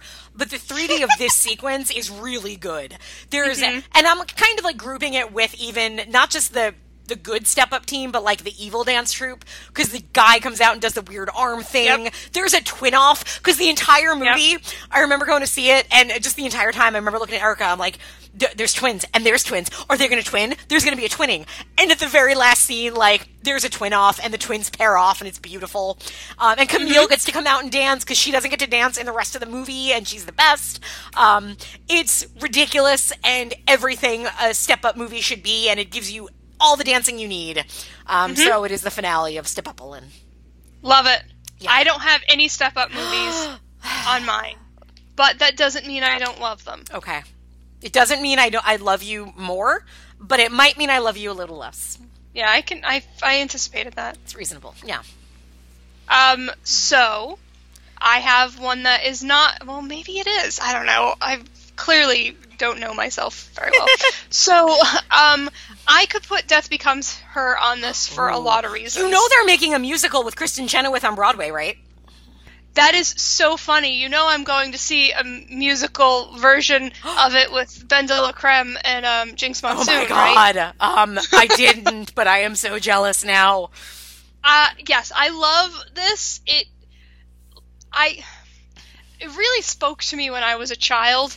Uh, again, I saw it way too young. Probably shouldn't have been watching it as often as I did. Probably didn't understand a lot of it. Yeah, th- that's one that I Um, think I get the jokes more now. Oh, a hundred percent. So I will say this is this is this is mine. It could be a lot of things. I have a lot of scenes from this that I think about. Like I think about the way um, Goldie Hawn looks Yeah. um, when she has the hole in her stomach. Yep.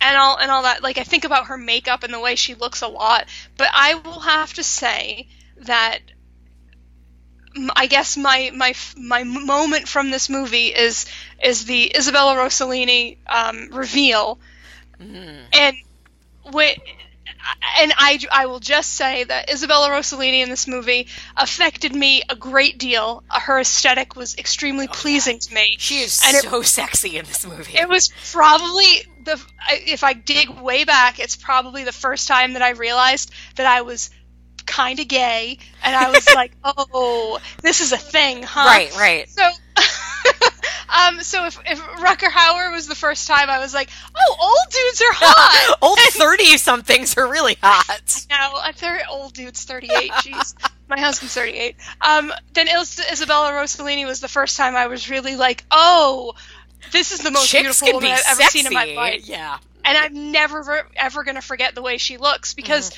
even even when a long period of time had gone by since like young me had seen this movie and i had revisited it as an adult and like you know bits and pieces of it had kind of gotten like hazy i never forgot what she looked like i her hair her makeup Yeah. like every, she just ju- just like that jeweled necklace she wears. I yeah. she was the epitome of beauty and grace Yes, and yeah. she just looked so exotic and i was like what is happening in this movie so yeah And that voice so and the way she Oh. the way she talks and what and she's bitchy and it's so great it, it is. Yeah. that movie's so great It really. I, sh- I I haven't watched it in way too long. I should revisit it. it's streaming somewhere Ooh, so if you can find it um also are they doing the musical is it like going to be on broadway like It's for supposed real to be like a big Broadway production, and Kristin Chenoweth is is in it. I forget who the other actress is, but they've like already. So they've already. I don't think they've like. I don't think they're in rehearsals, but it's basically like, no, this is announced. This is happening. Um, so it's exciting. So you should come to New York and see it. And we'll, we'll i want yeah. to Yeah. Well, then we'll do that. Uh, good choice. Um, all right, so my number 17. Okay, so I have the movie, and there's like three different sequences that I could use, and I don't know which one to pick. follow Um, your heart Okay, so um, the movie in question is UHF because I Oh, love UHF. i didn't even think of that Yeah, uh, there are. That's a good one. Again, this is a movie that like I watched growing up with my brother so much, and so many like things in life that. I mean, there was. I remember. I can't like. I think I was maybe in college, and like a roommate had was like, "Oh, my books are overdue at the library," and I just proceeded to like run through Conan the Librarian and just, "Don't you know the Dewey?" De-? And she's just, "Don't Dewey Decimal System," and I just remember her looking at me like, "What are you doing?" I'm like, "Oh, okay, no, I guess not everybody has seen UHF, the movie Nope. that nobody saw when it came out in the theaters." Um, but I think if I had to pick, I guess I mean, part of my heart lies with Conan the Librarian because, again, um, I, I use the library quite a bit, as we know. But I'm going to say uh, nobody in my family can hand anyone a spatula or ask for a spatula, Spatula City without yep. immediately launching into, my, where did you get that lovely spatula? love it And then launching into Spatula City, Spatula City. Buy nine penny spatulas and get the tenth for just one penny. Everything about that two minute sequence just I, it, I it makes me happy just thinking about, and now I just really can't wait till the next time my husband says something about a spatula, so I can launch into Spatula City. We sell spatulas, and that's all. honestly, if you had said pick right now the most like endear, enduring moment from UHF, I would pick Spatula City. too. nice, nice. Yeah, We we know each other. We get each other. Yeah, Hundred 100% episodes, what I would have you know, hundred episodes together. Yep. All right, cool. What's your right. seventeen? Okay. What number are we on? We're at seventeen. Okay. Um. I mean, maybe. I we know I'm not very good at counting. Well, that's okay. I will pick. Okay. Well. hmm, these are all good ones. I want to save them for lower down. Okay. well, here's another horror movie. but this is a fun one, and you might you might appreciate this. Um, so this is a this is a part of a franchise that I know you care deeply about. Um, it is my favorite installment of this franchise, Ooh. and it is a line and a gesture in this movie that I do constantly. Hmm. Um, so there is a scene in Bride of Chucky yes. where Chucky and Tiffany are in the back of the van, and Tiffany had ju- has just become the doll, and Chucky tells her to act natural. So she puts her hand over her forehead and lays back dramatically. I do that constantly. Sometimes Zach will tell me to act natural and I'll just fall over. It makes me laugh every time. I think about it constantly. I like now imagining scenarios where like something's happening and Zach is like, Christine, act natural. Like, and then and I that's always your swoon. default. Yeah. I that's my I love Tiffany. I love love Oh, love Tiffany. God, I love. Jennifer Tilly in these Yeah. movies. Ugh, Um, goddess. She that to me is just like why I love her. She's so funny and so like goofy and kind of stupid, but like so sweet so and, aware of it, and oh, she's she's a brilliant dramatic. What a ham! Ugh. What a ham thing to have a doll do. Like it's absurd. I love it so much. and it works so well because you've you've met the woman, so you're like, oh no, that that's her as a doll. So yeah, that's Yep. what she's gonna do. That's what she do. Good love it. choice. Good choice. Um, yeah, as you can guess, that franchise might appear on my list at some point. Woo! Uh, okay, but not at number 16. Number 16 is my only documentary that made my list. Oh my. Yes. Um, Classy, classy uh, lady. you know, sometimes I have my moments. The documentary is a musical, so that's why it ends up here. um, I know I've talked about it before. Uh, the movie is called Young at Heart, Young um, and at sign heart, and it is a documentary that follows a senior citizen chorus who go around and they perform and they perform like modern rock songs but they're all like 70 and older or probably older i mean i think in real life it's like probably senior citizen and up but in the movie they kind of focus on the performers who are in their 80s and 90s uh, and it's a it's a it's a really cool movie. I recommend this to everybody. It will make you sob your eyes out. Uh, part of it is just the whole.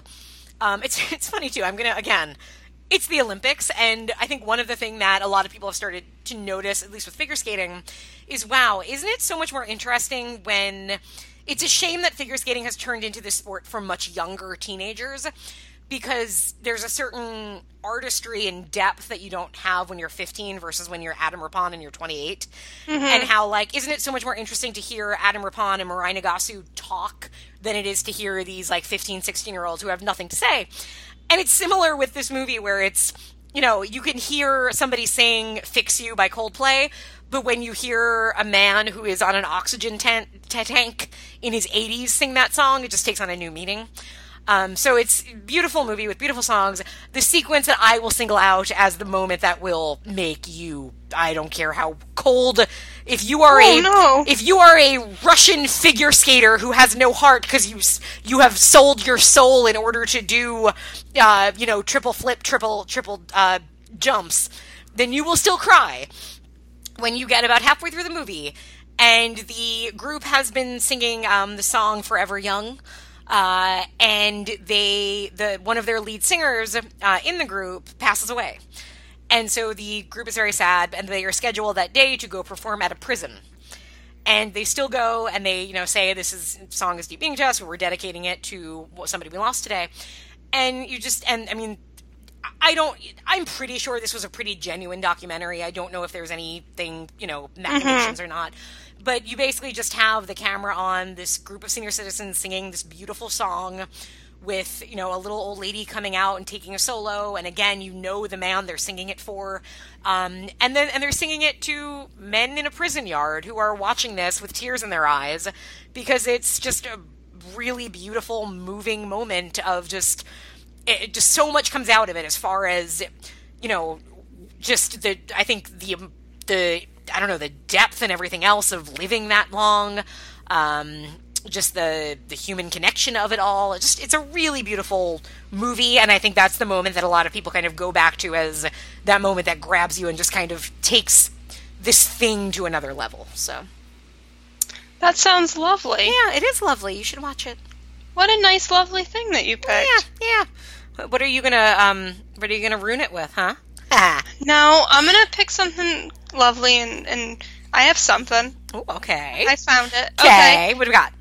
Okay, so this one actually, if I was ranking them, would probably be up a little bit higher. Ooh. But I didn't do that that way, everyone. so um, I bel wait. Did we cover this on the show too? I don't know. Hmm. Hmm. So the movie is Take This Waltz. We did. Yes, we covered this So- one with Erica.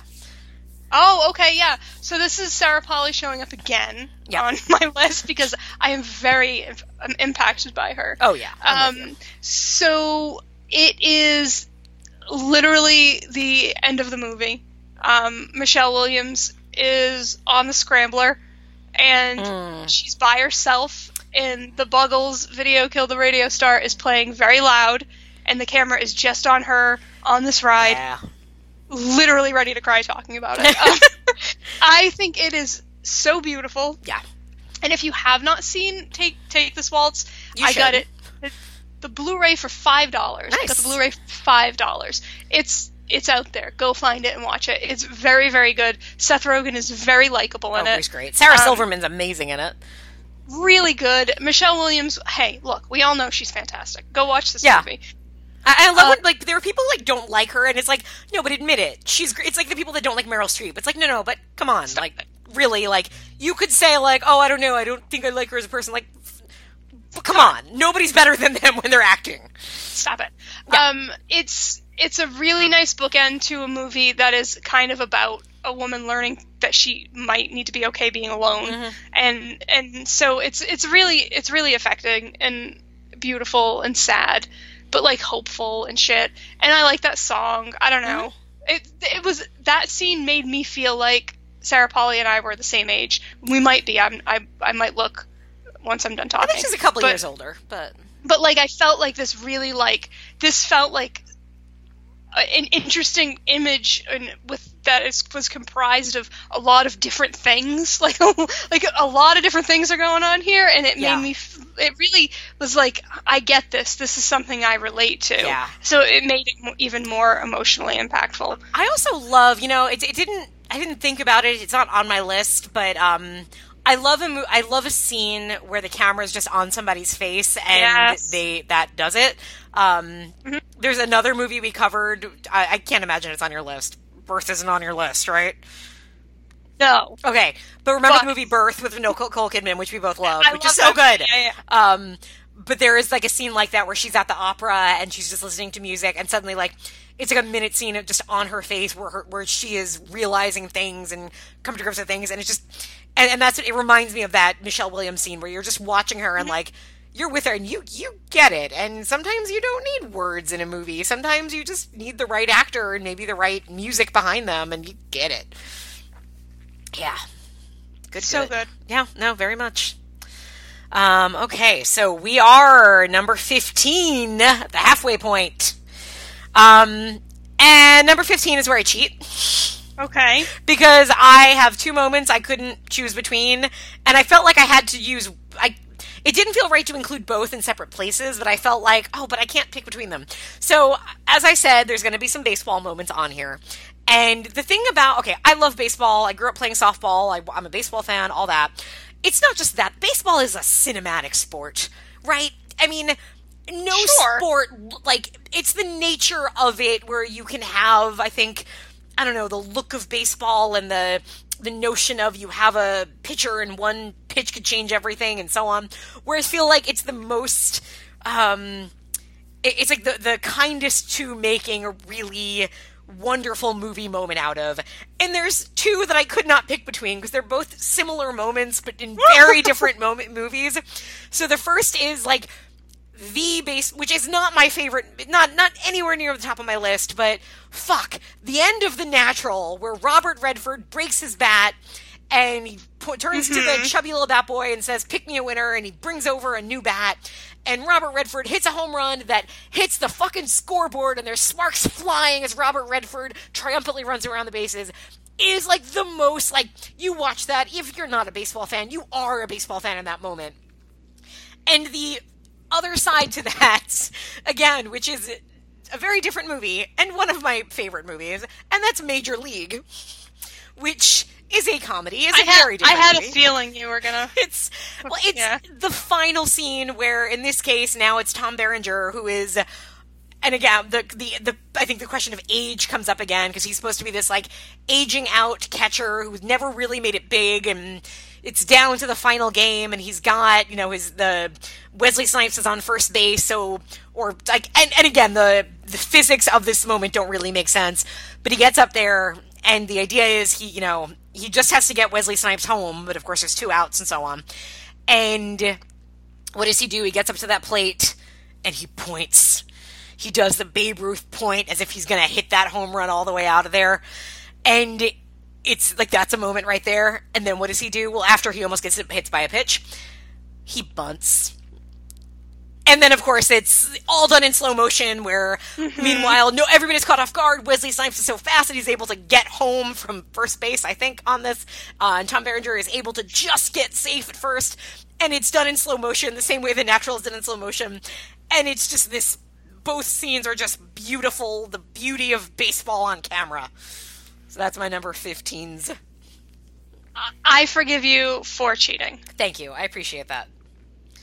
No problem, of course. I don't know that you have the power to do that, but it's okay. I'll just No, I did, though. Okay, good, good, good. Okay. Um. Okay, so I have one. Let's hear it. Um. So it is the. It's from the movie Stoker. Um, Ooh, good another choice. movie that if you haven't seen it, Oh, please you have to everyone see it. So Stoker. good. We covered it. It's real, real good. Um, so it is the scene. The, the I'll just say it's the strangling scene in Stoker that um, is really, really great, and there's a really great character reveal uh, of like you know the true nature of a character. I don't want to spoil it too much, but uh, um, I think about the darkness of that movie and where the characters are are, are put a lot, and like much like Kill List. Yeah. Stoker did something that I was desperately hoping it would, but didn't think it was actually going to, and then and then it did, and and I was really excited by that. So it's it's a it's a pretty dark movie, and the thing that I think about specifically is just how dark. I, I can't say I ne- can never say her last name, but um, Mia. Mia was was a was a was a was was a One what's time- a Waka Waka. One time I heard them say her name on NPR, and they were doing an interview with her, and they had gotten almost all the way through the interview, and and that's when I realized who she was. I recognized her last name that little, no idea who they were even talking to, but. It's it, again, it's super dark, and that her character takes a really interesting turn, and they push that character, and it's visceral and beautiful and amazing. And just go watch it, please. Good choice. everyone. Excellent. choice. Hooray! Okay, number 14 is another movie we've covered, and a movie we might have even mentioned in this episode. Oh, no. um, I'm going with the Red Shoes segment of The Red Shoes. I mean, I get why. Because it's like the greatest ballet sequence ever put to film. That's the only part of that movie I remember. God, the rest of it's so good too. It's okay. I'm a, dis- I'm a disappointment. I'm just no. I'm just sorry that you can't appreciate greatness. Is all. Yeah, you see, I was too busy putting things like Bride of Chucky on my list, like an Oh. adult. How is yeah? How does how does my list end up being more mature than yours? Something's wrong. yeah, I have a very That's childish just list. that's weird. That's very weird. Um, again, the red shoes is it's not for everybody. I get that. I think it's one of the best. It's easily I think the best dance movie, the best ballet movie of all time. I think it's one of the best movies about an artist, uh, of just about the um, the tragedy of an artist or the tragedy about being a better artist than human being. Um, because I think the more almost the more interesting arc in that movie is the ballet director than it is the ballerina. Uh, All of that aside, there is a good, I think it's about 15, 20 minutes uh, sequence in the middle of the movie where um, the character dances the titular red shoes, and it's this very kind of. Um, uh, what's the word I'm looking for? Um, surreal kind of, you know, there's stuff happening on screen that wouldn't quite be happening if you were at that ballet, but it works and it's gorgeous and it's intense and I love it so much. Number 14. That's a good one. Thank you. I think so. Uh, well, I mean, I it just wasn't maybe for me. That's fair. That is okay. Okay. Uh, so, what was your number 14? What was for you? I am going to go with. Um, so the funny thing is, I've only watched this movie once because it upset me so deeply. Ooh, okay. it made me really upset, and it made me cry forever. And um, it is Another Earth, which I don't know if you've ever seen. No, I have But not. it's- It's a Brit Marling movie, and I love I love Brit Marling, and I think that she does incredible work. And this is a movie that's literally about another Earth.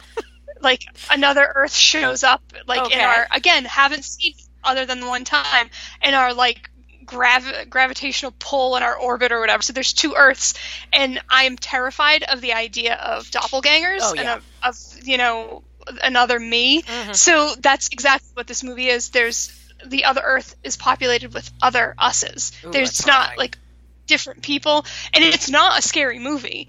but I there's a scene in it where one Earth calls the other Earth, and the lady talks to herself, And I like I I like lost my shit. I started sobbing. It made me so uncomfortable and upset.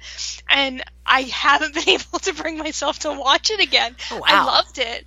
Thought it was so good. And there's other stuff going on about like like fate and choices and what decisions you make and how your life could be different.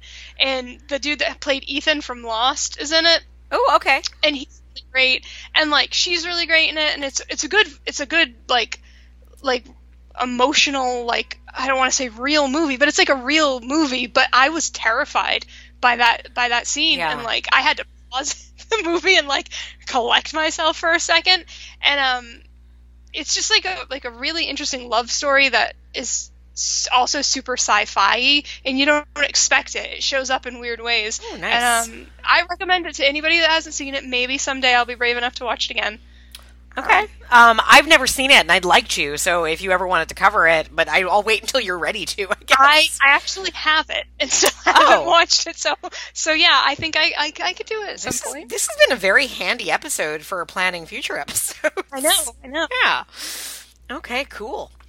Uh, we are at lucky number 13. Uh, all right, so um, this movie was on my top 25. It is uh, one of those movies I always go to when I like. I don't like the term guilty pleasure. I think it's because I, I I'm not guilty about anything. I will tell you every stupid movie I like.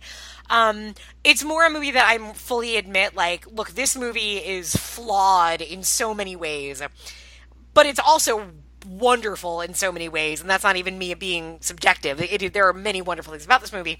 None more so than when Alan Rickman says, "I'm gonna carve your heart out with a spoon," and then gets to explain why a spoon and why not an axe because it's dull. You twitch, it'll hurt more. I am, of course, talking about Robin Hood, Prince of Thieves. Oh, I don't think I've ever seen it.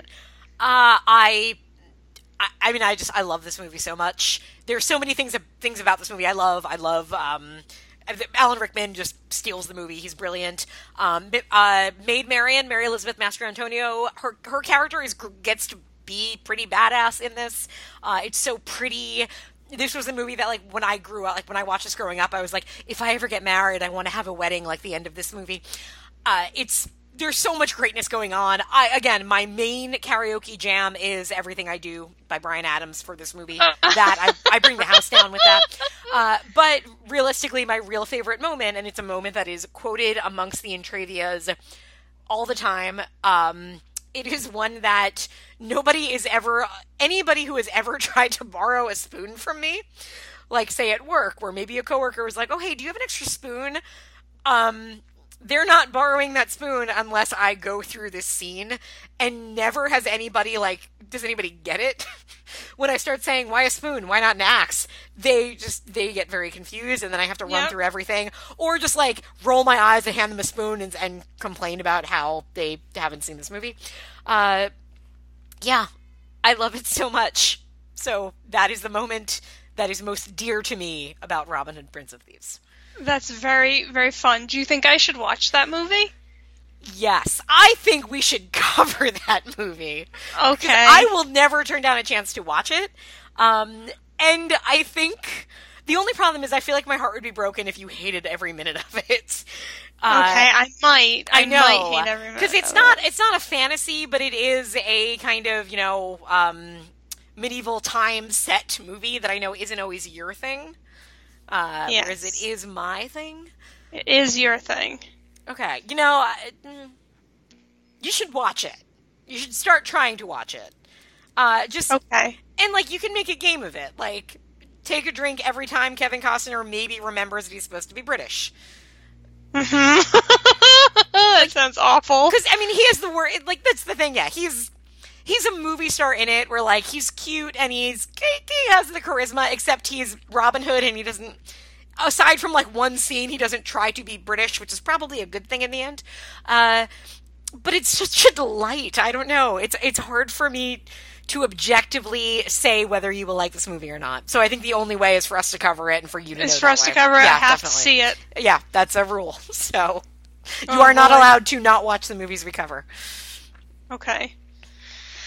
if I have to do it, I'll do it. All right, what have you got for your lucky number 13? For 13, I am going to go with um, Scott Pilgrim. Okay, interesting choice. Um, I don't know. That might have been on my 25 I think list. it I really like this movie. Yeah. I have Um, problems with but it, the- but I admire that- it. I, the part that I think about a lot is, um, I mean, a, a lot of it is really quotable. I, I think that's one of the movie's strengths. It's it's very quotable and fun, and um, but I like the whole scene where the evil X is Brandon Routh, and it's Oh, got yeah. um, Brie Larson is there and Aubrey Plaza, and it. I think that that part's really really funny, but that also has my favorite favorite part, which is the vegan police. I was wondering if that was going to be it. It is. It's really funny. It's so funny. Tom Jane says it's milk and eggs, bitch. And while I don't don't appreciate liberal use of the word bitch, Mhm. especially like to demasculinize Mhm. a person, I think it's very funny in this. and I will often say that or say something like that. And I just think it's funny when at the end of their little spiel they high five and run away. It's just. I think it's. I think it's amusing. Is that think- what is the line? Is the it like being I'm a vegan? Being vegan makes you better than other people. other people. Yep, it yeah. just makes you better than other people. Yeah, and he ha- and Brandon Routh gets powers from his veganism, Yep, yep. and he he has he thinks gelato is vegan, and Yes. it's not. It's just and chicken parm I think is the other one. yes. it's really funny. now I'm remembering that whole scene, and it is very funny. And I get like it could probably like as a vegan myself, I could probably be like. Vegans are stupid and they think they're, but like I don't take it that way. Like No. I just think it's goofy and funny and Yeah, I agree. so yeah, I almost had a trifecta of um, uh, Edgar Wright on here. The Okay. the first three were I almost had Hot Fuzz as well, but Oh, I didn't. Spoiler. That's okay. No, I, I mean, it makes sense that that would happen. I'm sure one of the things that shocked me when I did my list was I never, uh, spoiler alert, I never found a way to put a Paul Verhoeven moment on here. I don't know how. Really? I just, I, I, I mean, I know because I'm like, oh, Total Recalls, Showgirls, and and I just, Yeah, you know, Showgirls, I mean, I Starship Troopers, there. one of my favorite movies of all time. I just, I, nothing again. Like, it just goes to show you, we could have done 50. Maybe we should have done 50. All right, but we didn't. So number 12 for me, um, another movie that is near and dear to my heart. I think it's near and dear to your heart as well. Uh, and there's so many things in this movie that are great. Um, I begged my uh, middle school band director for years for us to be able to play tequila. Uh, he never said yes, so we never got to play it. Uh, and as much as I love the bar scene of Pee Wee's Big Adventure, the scene that I think I like most often draw upon in life, and this kind of goes back to everybody has to eat shaving cream once in a while. It is the scene where Pee Wee is um, on the run and he stops because the pet store is on fire. Yep. and he you know immediately runs into that pet store and starts saving the, the puppy. Or the first thing he does is very smart he releases the monkey who can then help him save Yep. the other animals. What kind of pet store has a monkey in it? It's kind of odd but anyway. Uh, so you know and when he runs into the pet store the first thing he sees when he runs in is the snake tank and he looks at the snake tank and you see him like, oh no, he's afraid of snakes. He doesn't want to do it. So he's going to deal with the cats first. Then he's going to deal with the birds. And the whole sequence, he just keeps running back and forth and looking at the snakes. And it's the, like, I pull upon this so much in life at work or even like when I have stuff to do at home. Of the whole like, okay, I gotta. I'm trying to think of like any task I would ever do at home. It's like, oh, I gotta clean the bathroom. I never clean the bathroom. Um, but let's say clean the bathroom. No, let me vacuum first. Oh, let me um, sit here and play Words with Friends first. And I would just keep walking by the bathroom and looking at it, or at work where there's some some job I don't want to do, and so I just keep getting everything else on the list done, and I keep thinking about that other thing I have to do or walking by where I have to go talk to someone about it. And every time I just I'm I am Pee Wee in that moment, walking by that snake tank, and I like snakes. That's not the problem. But walking by that snake tank and thinking, at some point I have to do it, but I really don't want to do it. And, yep. and eventually, he saves the snakes. You know, because he does it. He's Pee Wee. He's a, he's a good person in the end. Um, he is. But I, I just don't know what it is about that moment. But I always find myself mentally comparing a situation to that. Uh, and I think that's just one of those, like, it's because I grew up watching that movie every day. So this is how I translate a difficult situation I don't want to deal with. That is very funny. Thank you. I like it. It's very true. It's just It's a I good live. one. Thanks. It's a good one. All right. What do you have for number 12? Okay, so um, I just got confused because it's listed as 14 on my list because, oh. like I said, I'm just going all around. Um, but it's not. It's 12 apparently. So this is the first appearance of Brian De Palma on this list. Oh. Um, and this is for Body Double. Mm, good pick. Um, one of my Body Double has a million things in it that are notable or interesting or weird, but um, man, as I'm talking about it, I'm second guessing again. um, but uh, so it, I guess it's tied. I really like at the beginning and the opening where it's like a fake out and it's like a, a movie within the yeah. movie. I like that a lot. But that's not what I'm going to talk about. Uh, there's a scene, um, I guess towards the middle. It's they're in a mall and um, the main dude is stalking this lady who he thinks he's seen. Actually, I guess it's more towards the beginning because she's still alive. But he's he's kind of stalking this lady that he thinks he's seen through um, through the telescope mm-hmm. in the other building through the mall, and it's this really big fat shot like of her of this mall and them like running through it, and it's very Hitchcock. It's um, and I'll talk about something similar later. Um, it's very like pulled back from from up top, looking down on them in this big oh, sprawl. yeah. And pretty sure there's not any. There's like no cuts for a while. It's one of those long ones, and it's just it's mesmerizing. Yep. You get hypnotized by them just walking and and it, it's this game of cat and mouse but like she's not even really aware that it is happening. It's just really interesting and um i see a lot of like i guess it's of that time period like the the architecture of the of the mall that they're in.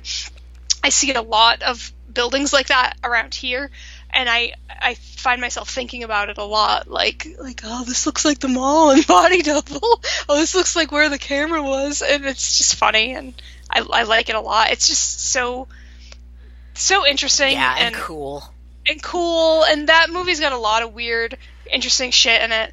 But um, I don't know. There's something real clean about it. I think she's wearing white, and the mall is really white. Mm-hmm. Uh, yeah, she's yeah, she's looking good in white. Yeah, it's really pretty. I don't know. Um, so that's that's that one. That's my body double. Nice, one. nice. Yeah, I've I've only seen it once, and it was the one time we covered it.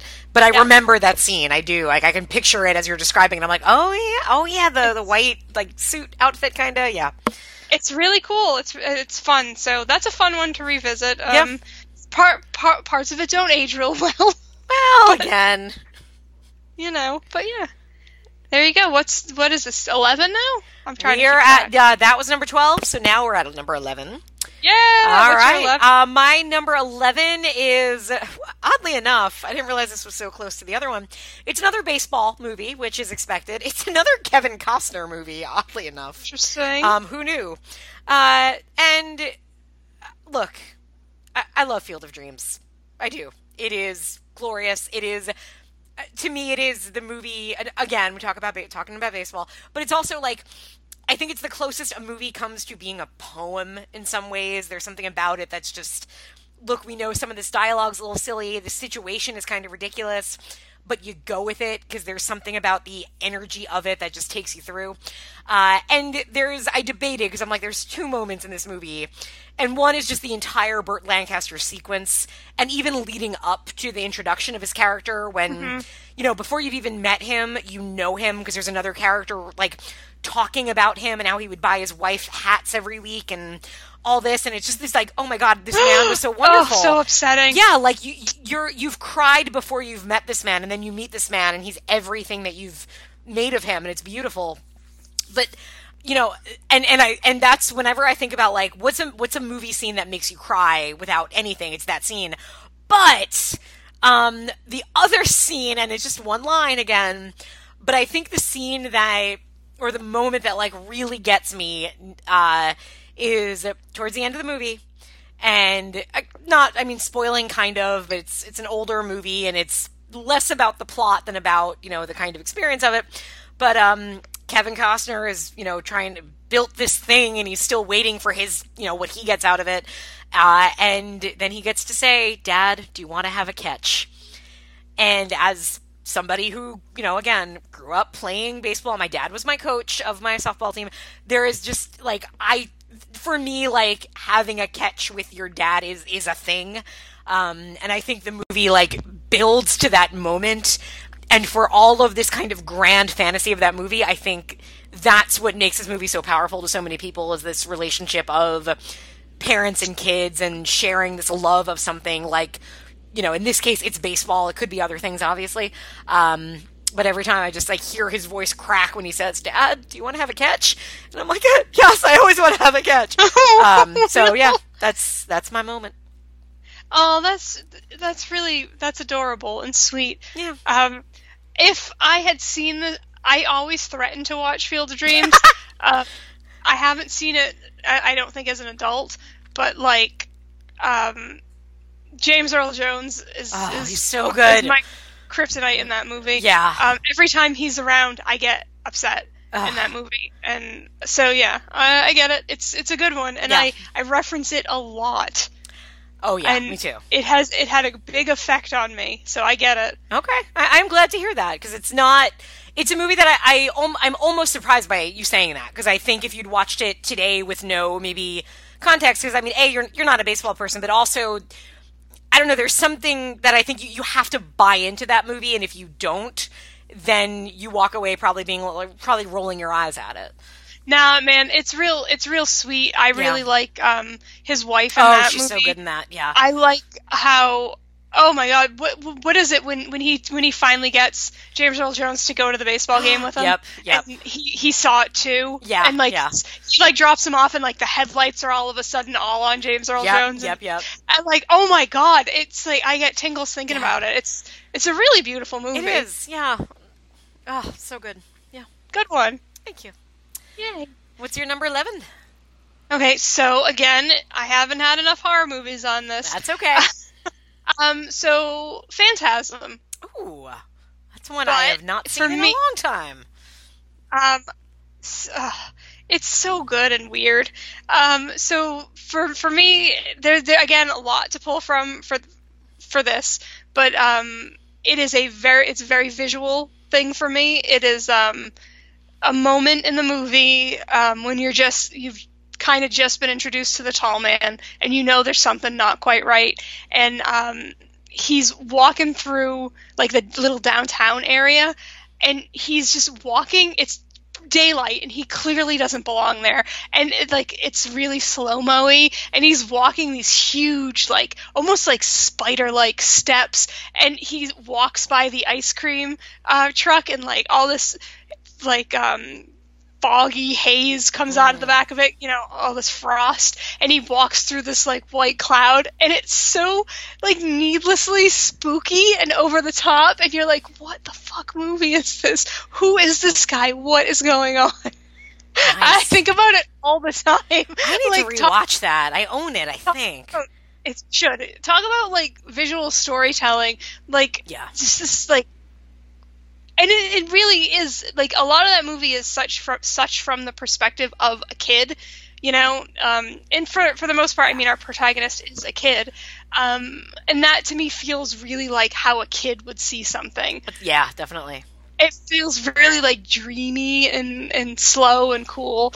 Um, I don't know. I just think it's a great visual, and it stuck with me. Cool. cool. I need to revisit it. It's been a long time. Should. Yeah. All right. Okay. Cool. Uh, back to now, I draw upon a movie that you have already referenced, and that's okay because I have a different moment. So again, this the same thing happened to us when we did our other list. We both had the Texas Chainsaw Massacre on our list of top twenty-five because it is. Um, I mean, again, as much as it is not my favorite horror movie of all time, I think it might be fair to say it is the best horror movie of all time. I'm Yeah. going to say that, uh, and for so many reasons.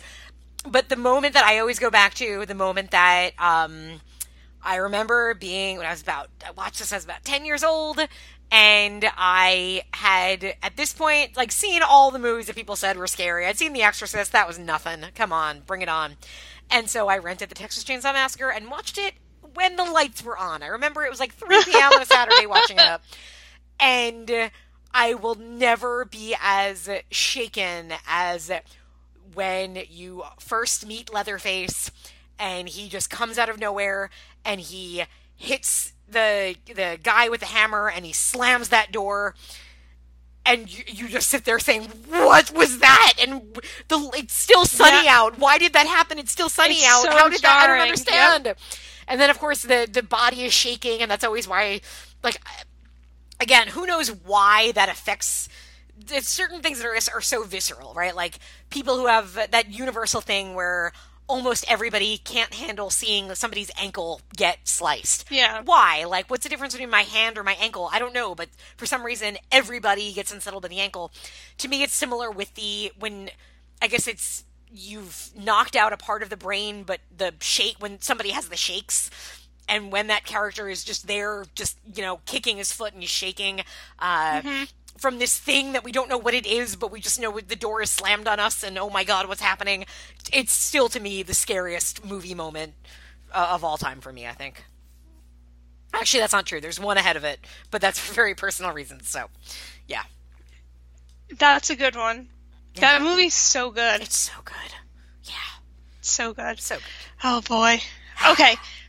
Right. Let me see. Where are we? Number okay. 10. So I'm gonna go a little cliche on this one. It's okay.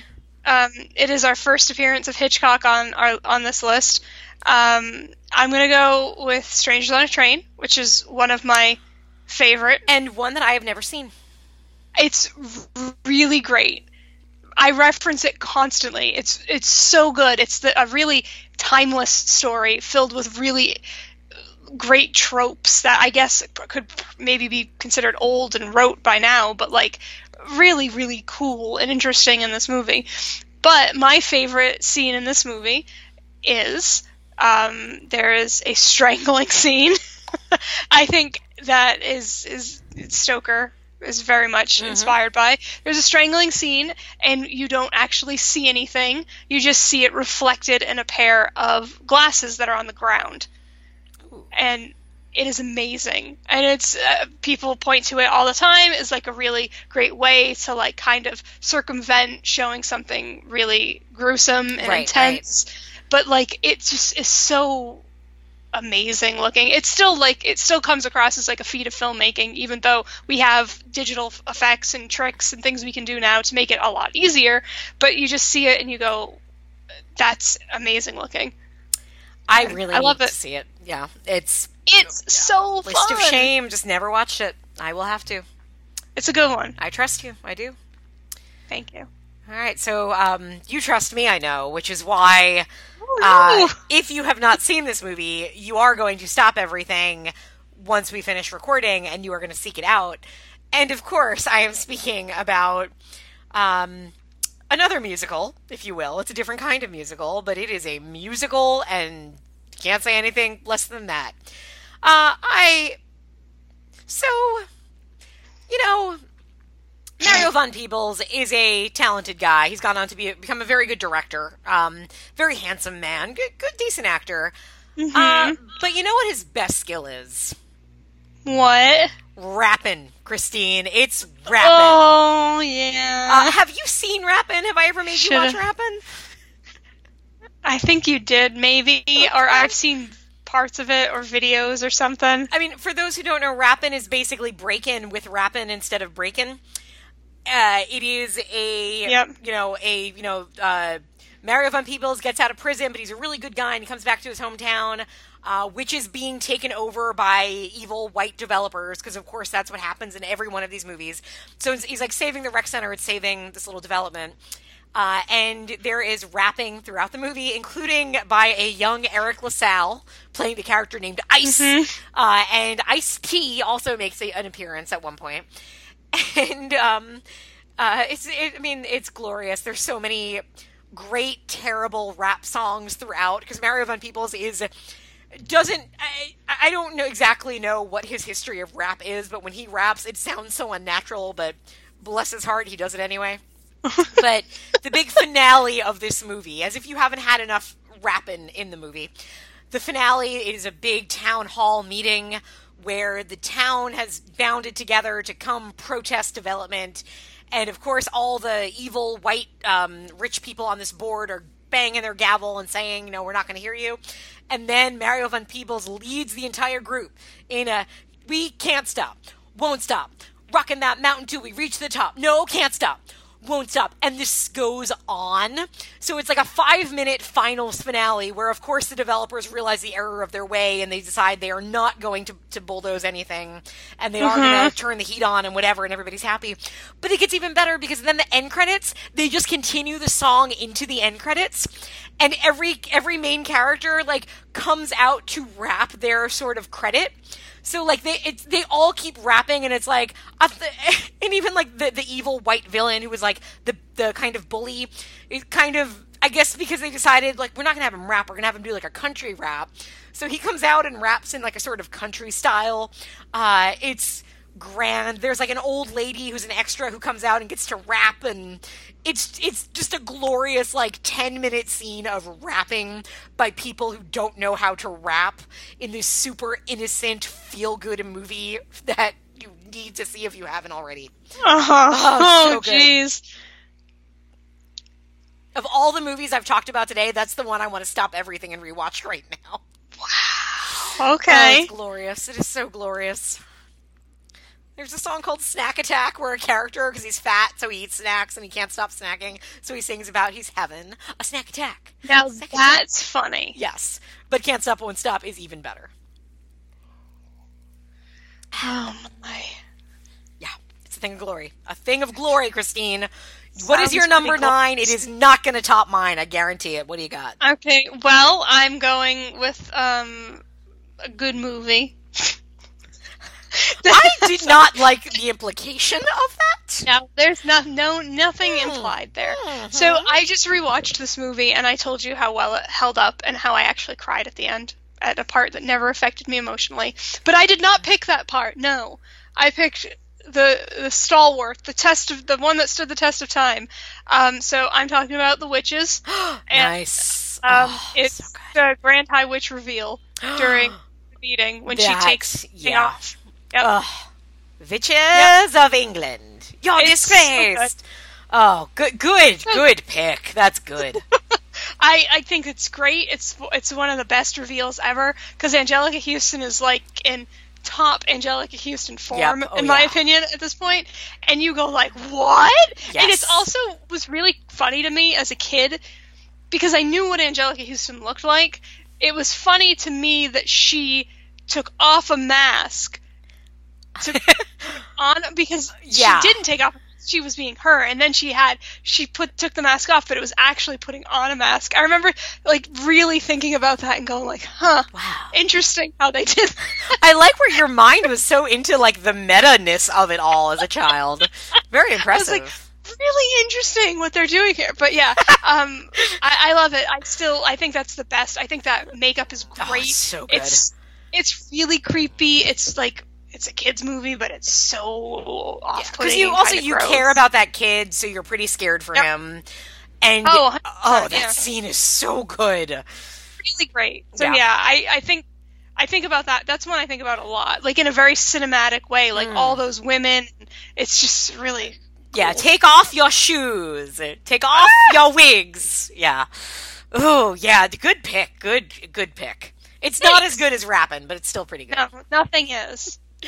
All right, number eight for me. So this was bound to make a appearance. Obviously, um, you've already picked a movie from the franchise. I'm going to go back to the original and say, um, so the original Child's Play, which was the other scariest movie for me as a child. Um, and the moment for me that again, I've talked about this. I saw this movie when I was six and had a fear of dolls. This movie gave me nightmares for a year.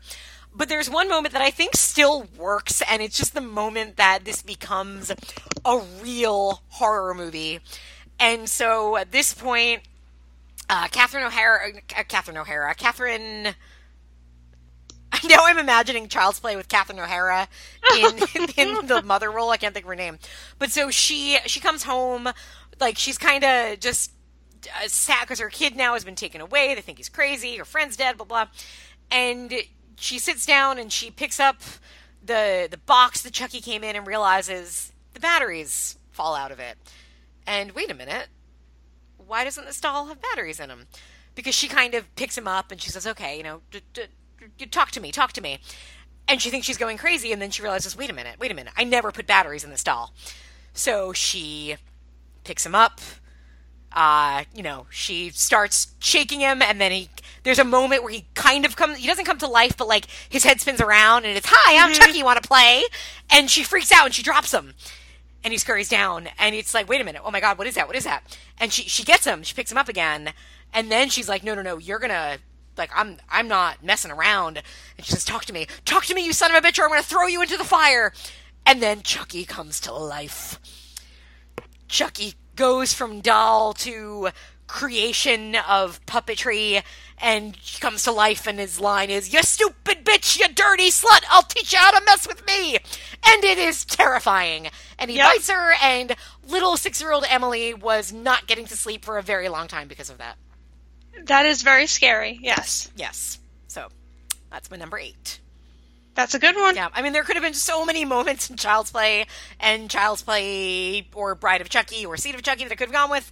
Um, but I think that is the one that most, um, as much as the line that we would typically quote the most was when he's in the elevator and the old lady says "ugly doll" and Chucky says "fuck you." We used to Yeah. joke around that with the house.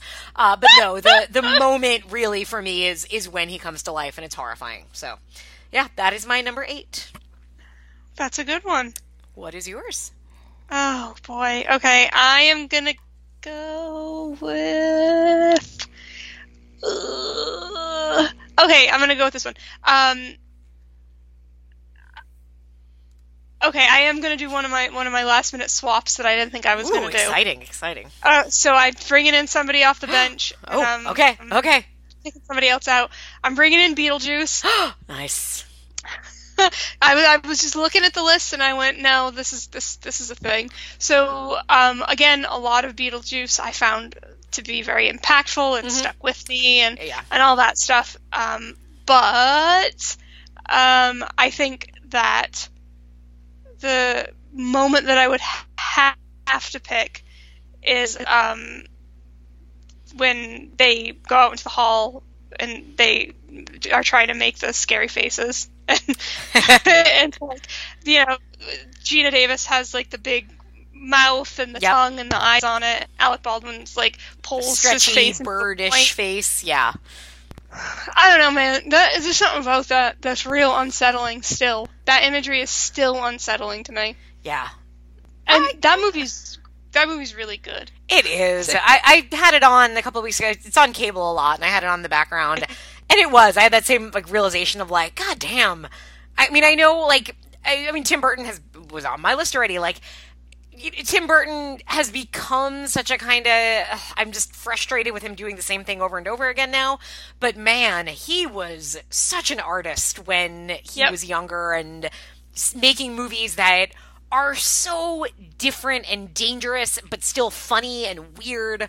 And Beetlejuice is so good. And uh, yeah, I, I I didn't pull anything from it for this, but I probably could could easily if I had to. Uh, good good choice. Good choice. It's no rapping, but it's still a good choice.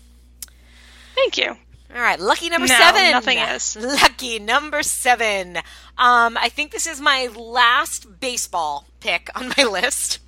Uh, and it is on here. Okay. I think this might be for me. Um, this might be the funniest scene for me of anything that always makes me laugh and has also kind of like ruined some things for me.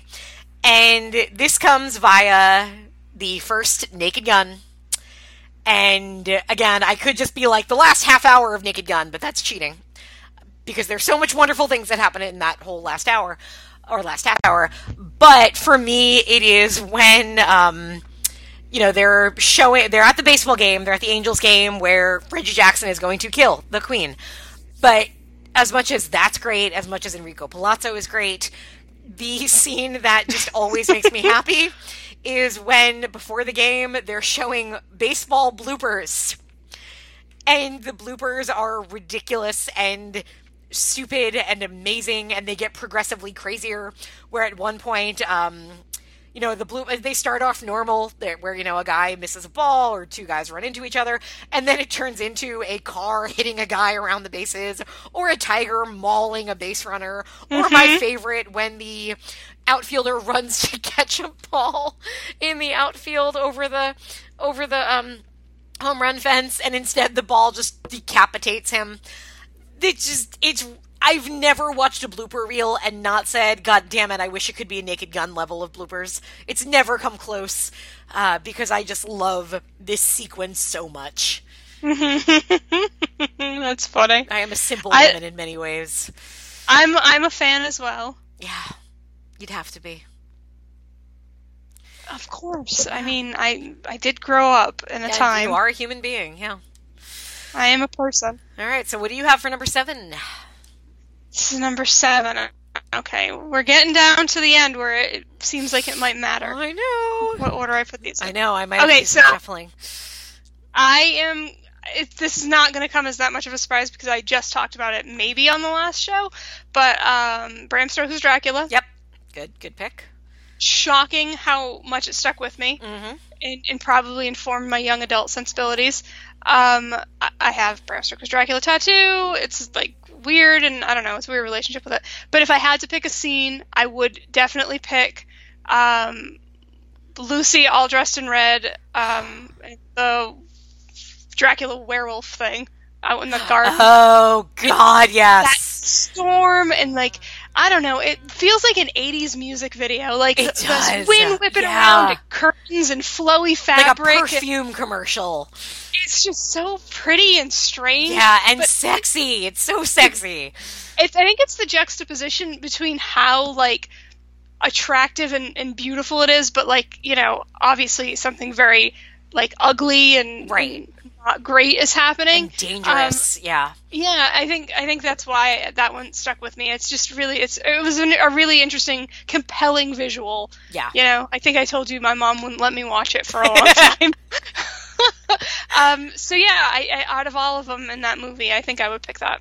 And I mean, if I had to pick what is the, the most stirring image or what's the image I go to most when I think of that movie, it's that one. It is. It's it is. It's the red dress and the wolf on top of her. Is she consenting? I don't know, but it you know they're on like a what are they on like a gravestone or like a, a Yeah, big yeah. It's like that. it it is. It's a hot scene. I'm with you, girl. Mm-hmm. Yeah. Um, so, I mean, in a way, this makes sense as a follow up. My number six is, to me, like, if that's like the best cinematic representation of dangerous sex, um, my number six is to me the best cinematic representation of love.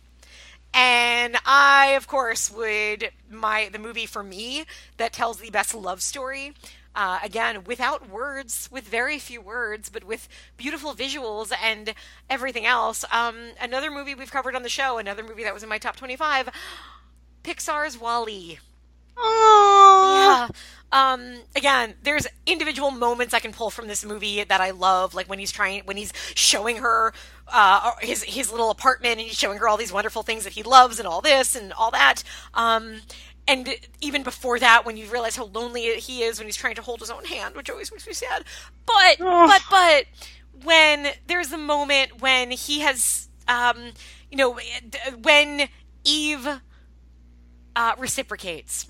WALL-E has fallen in love with her from the beginning, and then um, what is it when he? I think he's he saved the green plant, and she realizes this, and she's so happy that she ends up just hugging him, and they have a space dance. They go out in space, and she and like they're just you know moving around, and then like she basically kisses him, however a iPod robot can kiss another robot, and he just starts like floating and it's just eh, again without any words other than WALL-E and Eva. This movie has told a love story and presented this moment of when you're in love and you have that first kiss or you have that first moment of when you realize she loves me too and he loves me too. And this movie does it with, you know, animated, computer animated robots. And I just, every time I see it, it just touches me so deeply. It, you, yes, I, I get that and I understand it, and I almost couldn't watch this movie. I remember. I know this is a very hard one for you because it's so rich. It's so rich and. It, it is. It is hard to watch this and not be so invested in the fate of these characters that are not real and like mm-hmm. not real in every way aside from other movie characters. Well, yeah, but and they're animated. Well, yeah. Oh, and they're robots. Okay, fine, they're but robots. they're still in love and they're still good creatures. Yeah. I have a lot of problems with robots and AI. I get immediately upset. Yeah, I understand. It's my it's my weak one of my many weaknesses. that was a good that one. Dairy, right? okay. All right, what number is this? You are at number six. Okay, I am gonna for number six. I am going to go with. Okay, so um, I would say post Django, I have had a really big problem with Quentin Tarantino. Fair. Like big problem, and it only has gotten bigger. I haven't seen Hateful Eight. I have no desire to. Either, yeah. Yeah, I don't know if something happened, and I think even on the 25 list, I said that this is one of my favorite movies of all time. I think it still is. I'm actually afraid to watch it because I'm afraid I'll hate it, and mm. I have mm. such fond memories of Inglorious Bastards. I, I, I do too. I loved. I, it's been a few years, but I I remember thinking I haven't enjoyed a movie this much in a really long time. Yep. Um, I there's so much about it I love. It is one for me. It is a movie that if I start watching, I can't stop because I keep doing that thing like, no, no, I like this part coming up. oh, no, no, I like this. No, this part coming up. Oh, no, no, this part coming up. So it was tough for me to pick because there are two, there are actually three standout parts in this. Um, I'm not going to pick um, when um, Shoshana's getting ready and they're playing David Bowie. Okay. Although I did just say it, so it's kind of like I picked it. but I will. Well, your second runner pick, up, I guess. Uh, yes, I will pick um, when Shoshana is being projected on the screen, and she and it's her on the screen all big, and then the ah. pile of film, and she says, "Burn it down, Marcel," and yeah, she they fucking lights that place on fire, man. I oh, I think that constantly. I just think burn it down all the time. I, I love it so much. There's just such a finality and such a badassness True. to that to that scene that is just like she don't give a fuck. Mm-hmm. Like I, I love it. I love it. It's just terrifying. And you know, and that scene obviously goes on. It catches fire and there's smoke everywhere, and you end up. She ends up being projected onto the smoke because the screen burns up, and yeah. it's just really lovely. Yeah, uh, big fan. Yep, that's that's a good pick. I'm because I'm thinking of that movie too, and I'm like, ooh, what? I feel like my scene probably would have been um, when uh, she has she's at the restaurant with uh, Landa. Love it. And like it's so because you know, and you know he knows, and you know she knows, but he's yep. playing with her, and your heart is in your throat the entire time. Mm-hmm. Um, but I like yours better because it's more triumphant. So good, good pick. Oh, thank you. Very good. Okay, we are at the top five, Christine. The top five. Oh, man. Uh, my number five. I I don't think this one's going to come on your list, but I know this is a movie that you are really fond of. Um, and it's I love this movie, but I've realized again this comes back to like a line that I say to myself all the time, and it's become like more powerful lately for different reasons at work. Um, and I'm talking about, and I'll I'll be my jaw will drop if it's on your list Uh, don't tell mom the babysitter's dead. It is not on my Okay. list, but it is it is fantastic and I love it. So Uh, yes. Yeah, I mean, we, we both love it. There's a lot of great moments in there. Dishes are done, man. I quote that after I do dishes all the time. but the moment that I always pull from, uh, and I like really like want to like get if I were to get any if I were to ever get a tattoo. I don't have tattoos. I'm not like a tattoo person, but I think my tattoo would be I'm right on top of that rose. I love it so much. Yeah, I say it to Yeah. myself at work all the time. Whenever like I'm kind of caught off guard, or whenever I'm like, if somebody like asks something of like, "Oh yeah, you have that right?" Like, uh huh, I'm right on top of that rose. Okay, I'm go- I'm gonna get it done. Like, you don't know that I, you don't know what like.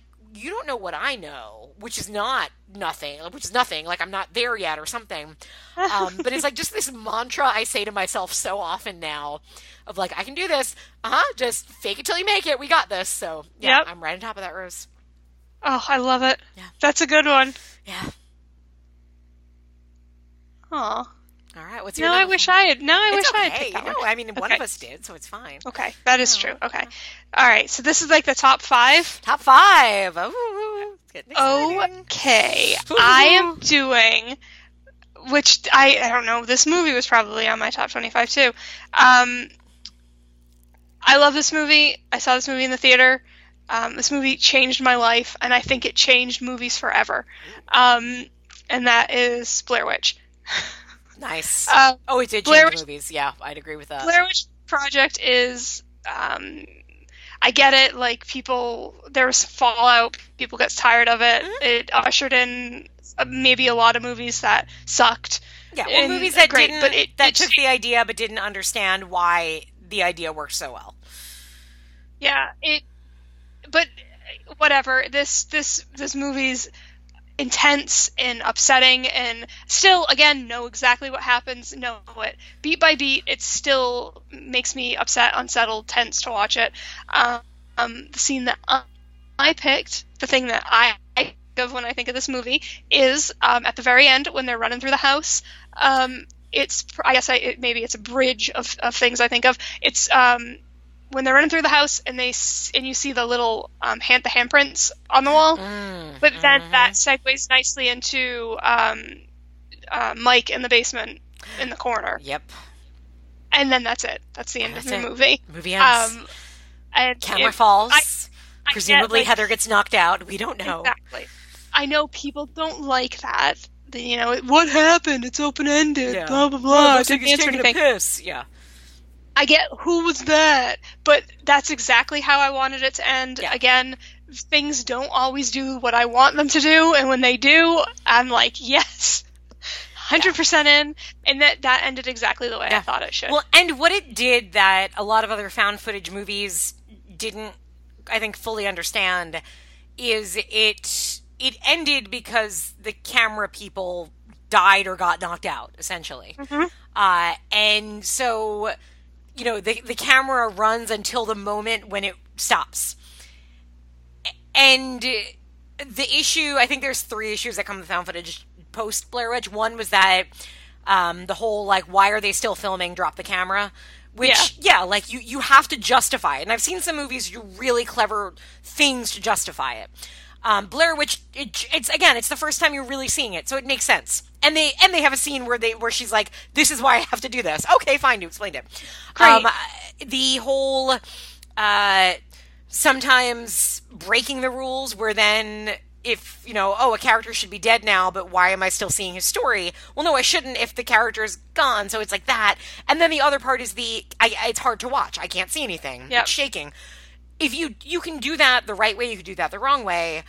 Um, if Blair Witch had been made ten movies after the Blair Witch had been made, some might say it was done wrong. It is too shaky. It is hard to see, but it comes out first, and it's makes sense with the characters, and you are seeing it exactly how you should be seeing it mm-hmm. because you are in their points of view, and it makes perfect sense, and it's really effective. And I mean. I remember I saw it opening night too, and my theater erupted, and it was an awesome experience.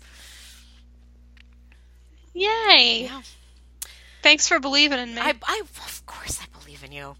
Uh, Christine, through dangers untold and hardships unnumbered, I believe in you because my number four is Labyrinth.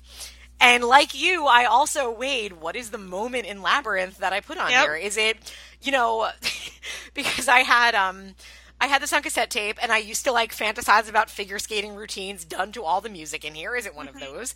Is it um is it the Chilly Down song? Is it Within You, which again I found talk about moments of like something sexy is going on. I don't understand why that is. Yep. That was an early one for me. Um, but I'm just I'm gonna go with the scene that um, I've probably sang the most and referenced the most and had played at my wedding, and of course that is Dance Magic Dance. Woo! It is David Bowie singing with goblins and throwing babies in the air. Throwing babies. Throwing Gotta babies throw in the them air. babies. Um, I don't know if you did this. I know we did this. The lyric is supposed to be "Snap that baby, make him free." We all sang "Snap that baby, make him pee." oh, we would sing um, "Slap That Baby." Ooh, nice. I think it's "Slap that baby," isn't it? I don't know.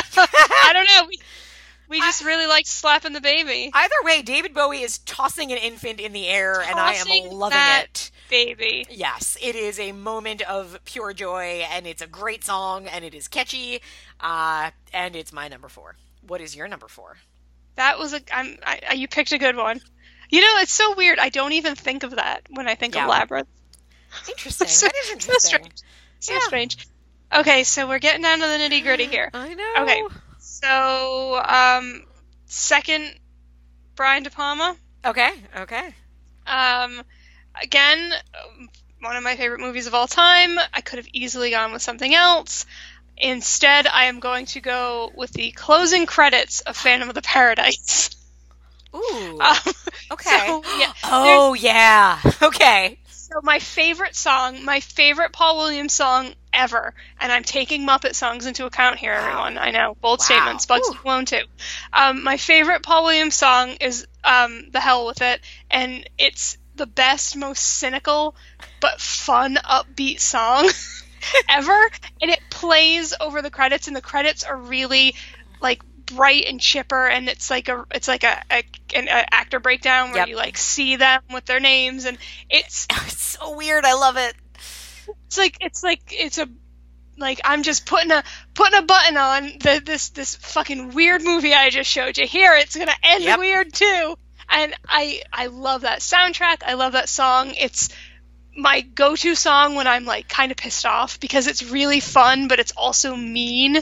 So there, if you if you YouTube it, there's a there's a performance of Paul Williams, um, and he, it's like for some like Halloween thing I think, and he's like wearing a cape and a top hat, and everybody behind him is all dressed up. It's really weird. And I love it. So, um, I love Phantom of the Paradise. There's many perfect, wonderful things in it. It's got maybe my favorite Brian De Palma split screen, but the credits are the best. Excellent, excellent. Uh, good pick, very good pick. All right, number three. So here's where I get like, uh oh, because I'm pretty sure this would still appear in your list. So I'm. Oh no. Um, but I don't know what moment you picked. Okay. Um, so I'm wondering if I should save this for a number, a different number. Do it. Do it. Do it, save it, or do it, say it. No, do it. Say it. Say okay, it. Say it. okay. So um, my number three is Muppets Take Manhattan. It's totally your number one, right? I, it's whenever I want to say it. It can. okay, it- okay. Um, so this was so I again this uh, ended up on both of our top twenty five lists. No, no surprise about that. And like, what was so funny with this one, like. I, when doing this list, I immediately I'm like, okay, well, something from Muppets Take Manhattan. Oh, probably like the Central Park scene. No, wait a minute. Like, there's the Joan Rivers scene. Wait a minute. No, there's um, I, I walked down the aisle at my wedding to "He Makes Me Happy." That should be the moment, ah! and yet still that wasn't it. So I, I like still had it narrowed down, and there's two, and so the the one is the again like that I always kind of pull up when I just want to center myself at work, which is Ocean Breeze soap. We'll get you Ocean Breeze soap. yeah. we'll get you clean. Ocean breeze. We'll will get, you clean. You mean just say what the product does? Nobody's ever tried that before. Because again, it's brilliant. It's just whenever I'm like overcomplicating things, I kind of say to myself like, "Ocean Breeze soap will get you clean." But um, I'm gonna go instead with uh, another moment that I love so much because the beauty of Muppet Take Manhattan is that Muppet Take Manhattan is Kermit's movie Yes. you know, whereas the earlier Muppet movies are really about the whole ensemble, and that's great.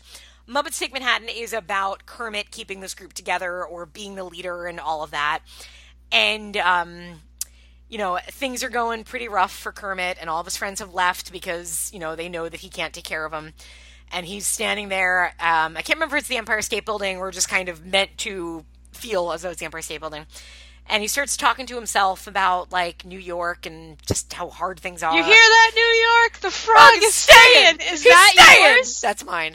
Fuck you. Is that yours? yep. Ah, I love you. I I legit thought you were gonna go with Ocean Breeze. Ah, I, you know, I, it felt like I should, and then I'm like, but what's, you know, but deep down, what is the heart of that movie? And the heart of that movie is, you hear that, New York? The frog is staying. He's staying. I- I think that so often, and when I when I lived there, sometimes I felt like it like it was trying to beat me, Right. And I and I often felt that way, yeah. and uh, that was I don't know. It's re- it's a real serious. Yeah, I mean, think about this. This is a movie made for children. This is a a movie about. I'm using the p word. You know, I'm gonna call them puppets. It's a movie about puppets singing and dancing. It's a comedy aimed at kids, and yet you do you have this moment of real character um, declaration. And you know, it's it's not a funny scene. There's no, it's not a musical scene. There's nothing crazy going on. It's just Kermit sitting there talking. You know, it's kind of talking to himself. There's a lot of people out there, like you know, um, yeah, and he's very dedicated. he is, and he's just you know kind of coming, having this scene where he has this realization of, I can do this. You're not, you're not pulling me down. And whenever I've seen so many movies that have a moment like that, and even like Burlesque has a moment where Christina Aguilera is like looking over a skyline, like all defeated, and I'm like, it's the frog is staying moment. And I always Yeah. think that whenever a movie does that with a character, because this is the best it's ever been done. Yep, so good. Yeah. So that was mine. Oh, I'm sorry. I hope I didn't. I didn't mean to step on it. No, not at all. Yeah. I mean, I knew yours would come. One of your tops would come from Muppets Take Manhattan. I didn't know what it would be. Yes, so that was my Muppets Make Sen- Take Manhattan. Um, I also was looking for one too because if I went light high, lighthearted, it would have been the diner scene with Oh, Rizzo. people. Um, the coffee's fine. Come, Come on in. in. I used to say- I didn't even know what it meant. Like I just used to say that all the time. Like if I was in the pool, I didn't fucking know. Um, the coffee's fine. Come on but in. like, and I don't know. I just I like I like Rizzo a lot in that, and um Kermit with a little mustache and Oh, stuff. There's things I think about all the time. Um, like Liza Minnelli in that movie Oh. is really good. But it's for me, yeah, it's it's this it's this very serious moment because like all his friends leave and he's there and he chooses to stay. Yep. And they go and have these wonderful lives or whatever, or not so wonderful lives. But I don't know. It's it was super serious and like Yeah. yeah, I definitely definitely feel that one. It's it's such a declaration. It's a moment of strength and determination and and fight. Yep. Yeah. Oh. Yeah. Good one. Good so one it's your turn again. Um, okay, so my number two. So this is the reason this one's number two, even though it's fairly new, because this is the the thing that gave me the idea of we should do movie moments. Because I was thinking, I'm like, you know, what do we do? And I'm like, you know, there's some movies that you might love the movie, but there is some there is that moment in the movie that really you know might, might be that thing that change that really grabs you and everything. And mine comes from of all so i also if you you might have noticed a very big franchise that's very important to me missing from my list. Um, there i have not said anything about star wars yet That's uh, true. And believe me, I tried to figure out if I was going to put the Ewoks, um, the Caravan of the second Ewok movie on here, but again, just didn't, you know, because I thought to myself, the the moment, the movie, the moment that reminded me of what a movie moment can do, uh, is in The Force Awakens. And uh, I love The Force Awakens. I know it's not perfect. I've heard, you know, you, you can make arguments about it, but in the end, I loved watching that movie, and I loved going to see it and holding my husband's hand as we watched it, and both cried and everything. And watching the movie because I didn't. I specifically tried to avoid knowing much about it going in. I knew enough, but didn't. You know, wasn't really trying to solve anything. And so it's not until halfway through the movie where I realize, oh my god, the hero of this movie is Rey. It's it's not Poe. It's not um, uh, Finn, it is this young woman. Holy fuck, that's so cool! Like, I wanted, I want this movie for me when I was six years old. And then you get to the the battle, the lightsaber battle with Rey and Finn, where Finn is battling um, Kylo Ren in the snow, and it's a really, it's a beautiful scene too. It's a really good looking scene, and it, it makes sense because Finn has this lightsaber, so he's you know fighting Kylo, and you know then he gets knocked out, and you think it's kind of over. What's going to happen? Um, and Kylo is about to, you know, take the lightsaber and finish, you know, finish off Finn. And then all of a sudden, Kylo goes to reach for the lightsaber with the Force, and it flies right fucking past him and into Rey's hand. and that moment, my God, I was electrified. Uh, because, oh my God, it's her. She's the one who's going to take him down. She is the hero. Uh, this is her movie. This is her moment. Um, fucking badass. This is what I wanted my whole life. And uh, that moment just still gets me when I watched it. I've re- rewatched the movie now a few times, and every time that happens, I get the chills. I tear up because it's just the most empowering movie move like moment I can think of in a movie, and I love it so much. Yeah, yeah. That's nice. That that movie was for you. It was. You're the one. You're the one that ruined it for all those men. I did. I did. I'm really sorry, guys. Um, I know you only have, uh, you know, eight other movie or seven other movies. Um, you know, plus a whole. It's it's really a shame. I, I did a terrible thing. I won't even talk about Ghostbusters. What was I thinking? I know. so, now that's a movie that I almost picked, Ghostbusters, but then I was like, nah. Uh, Lady Ghostbusters or Men Ghostbusters? Um, Ghostbusters Prime, the first one. Yeah, I mean, I, I, I, it's been a while since I've watched it, so I don't think I have anything from that movie that would have uh, jumped up. But... It would would have been the second one for me. The second one I found Ah, a lot okay. more Sure.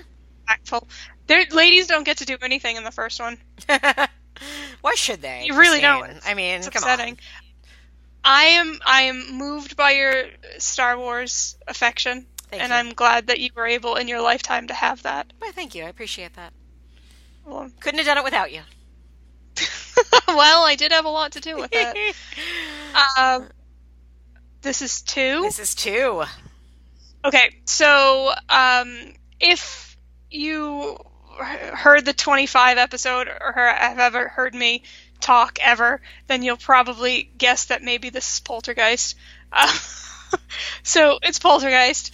um, I found that uh, that the majority of Poltergeist has stuck with me. I it made it made a big impression on little me, and as an adult, I have found many interesting things in it and life affirming things, and I hold fast to the, to the feeling that those are the best cinematic parents in history. Mm, yeah. um, I think they're fantastic. That family is great, Yep. and I love that movie. But f- again, for me, what encapsulates Poltergeist and why I love it is at, at the very beginning of the movie.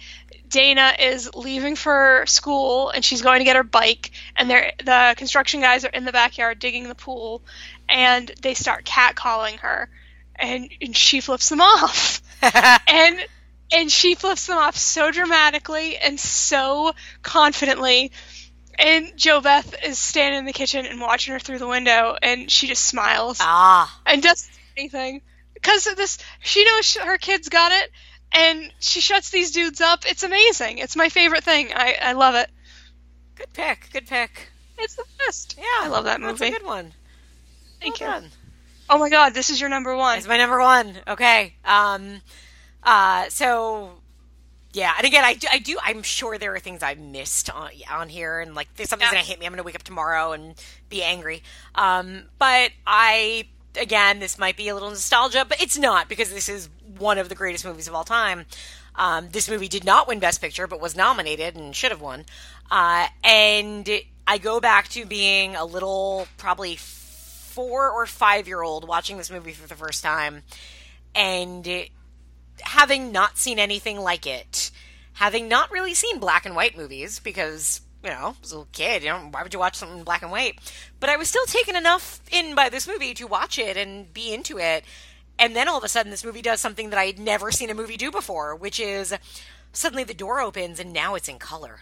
And obviously, Ah! I'm talking about The Wizard of Oz. That's Ah. so fun. Um, I I have talked about my love for this movie. I I Yes. love this movie so much, and really do think that it is incredible. Not just for because it has all these great moments that we all you know kind of have such affection for. I think it's also just a great movie. But and I, again, there's a lot of other things I could. I, I'm like, oh, Over the Rainbow is. I'm like, Over the Rainbow is a beautiful song.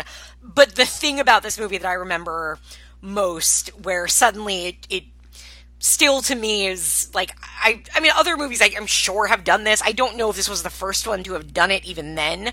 But that moment where you go from black and white to color is just extraordinary. And it's a simple effect, um, but it just it's magical to me. And, it, and this movie is magical, but that that is the moment for me that I look at and say, "Oh yeah, what a movie." Aw, What a picture! good one. What a picture! They don't make them like that anymore. That that wasn't even on my radar to put on here. That's okay. I I, I got But- us covered. I think that that's an amazing pick, and that's such a good one. Um, are we going to have a chance at the very, very end to just maybe quickly say what we're surprised isn't on the other person's list? Oh sure, yeah. Okay. Because I have one that I was genuinely surprised I didn't Oh, hear. interesting. So my number one is not my number one, although maybe it is. Um, although I did lose it on my list for a minute and just found it, so I can't claim that I was saving it. Um, I think it's it's a surprise to me because I didn't even put this on my list. I think until yesterday, um, but it's the only um, appearance of David Lynch, which Ah, I, think is surprising, and it is it's, it's actually from Fire Walk with Me, which Ah, I find to be one of the most affecting pieces of film I've ever seen. I love it dearly. I love it even if it's not a Twin Peaks movie. It's I think it's just brilliant and perfect and wonderful.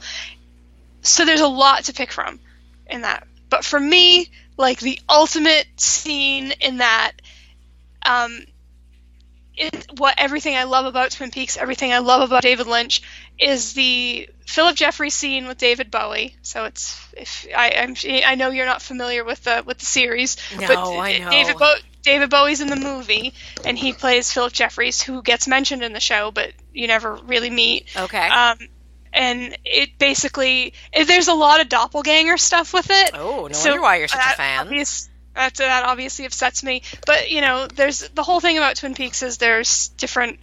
You know, they talk about stuff and and you see stuff, but you don't see stuff, and and, and the movie really gave you things that you didn't get in the show. Like it hmm. pushed it a next step further. So you get the introduction of Philip Jeffries, which is creepy and weird, and there's clearly something wrong with him.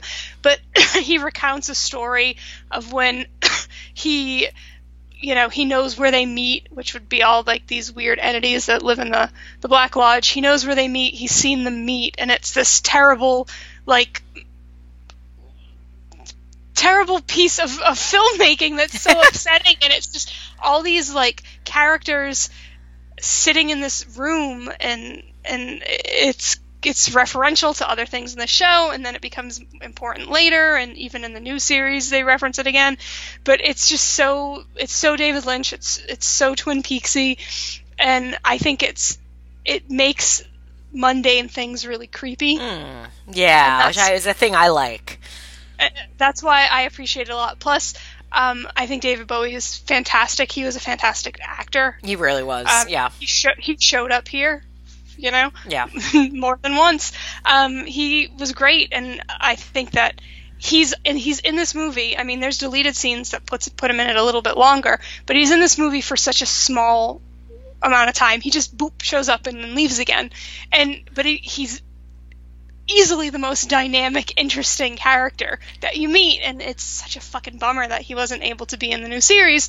Yeah. Um, because you know, any time he were to pass would have been too soon, in my opinion. right, but so- him still being, I mean, only what sixty, I think, right? Ugh, it's just like I don't know. So watching I mean, he's now, he's not Rutger Hauer's age. he's no 38. Um, it yeah, I think it's great. It's great. That movie's great, and I love it. And someday you'll watch Twin Peaks. And I will. I will. It's um, it is on the list. It's just a matter of, of getting to it and knowing I, you know, want to watch it with Brannon and with you know, kind of in the right Yeah. setting and all that. And one day, one day. And you course. certainly have inspired me to bump that up the list. So yes. Okay, so those were our thirty favorite moments um, as of February twenty third, two thousand eighteen. They will. They could change Like, tomorrow. Any minute, No. any minute. In two hours, I'm gonna edit this episode and remove some things and put some new things in there. so I'm curious. So what did you? What surprised you about my list? I didn't. I thought Clue was definitely going to be in there. You know, believe me, I thought about it because it was one of the first ones that came to me, and um, it's funny because I, I asked Brandon, I'm like, "What would you put on?" And he uh, didn't give me a full list, but he started going through some, and one of them we named was Clue, and that because the whole time I'm like, "Oh, I mean, I love Clue so much," and I couldn't think. I'm like, "What is the moment that I would pull from that?" Because I mean, the entire, but I'm like, no, the entire movie. Oh, the Wadsworth sequence, maybe when he's breaking everything down, or flames, flames coming out the side of my face. Yeah, that's good too. Or this, or this, and I just, I, I couldn't pick one, so I kind of decided, I'm like, I'm, Yeah. I'm gonna pass on Clue, even though I love it so much. And now maybe I you know what? I'm gonna revise this. I'm gonna edit it. I had a couple things too where I couldn't narrow it down. Yeah, yeah. Where I'm like, there's I just, just too much good, and it, there's not that one thing. Um, I was surprised for you. I thought Scream might show up. I you know, honestly I didn't even think of it until Oh. you just said that. Well, now we need to revise some things.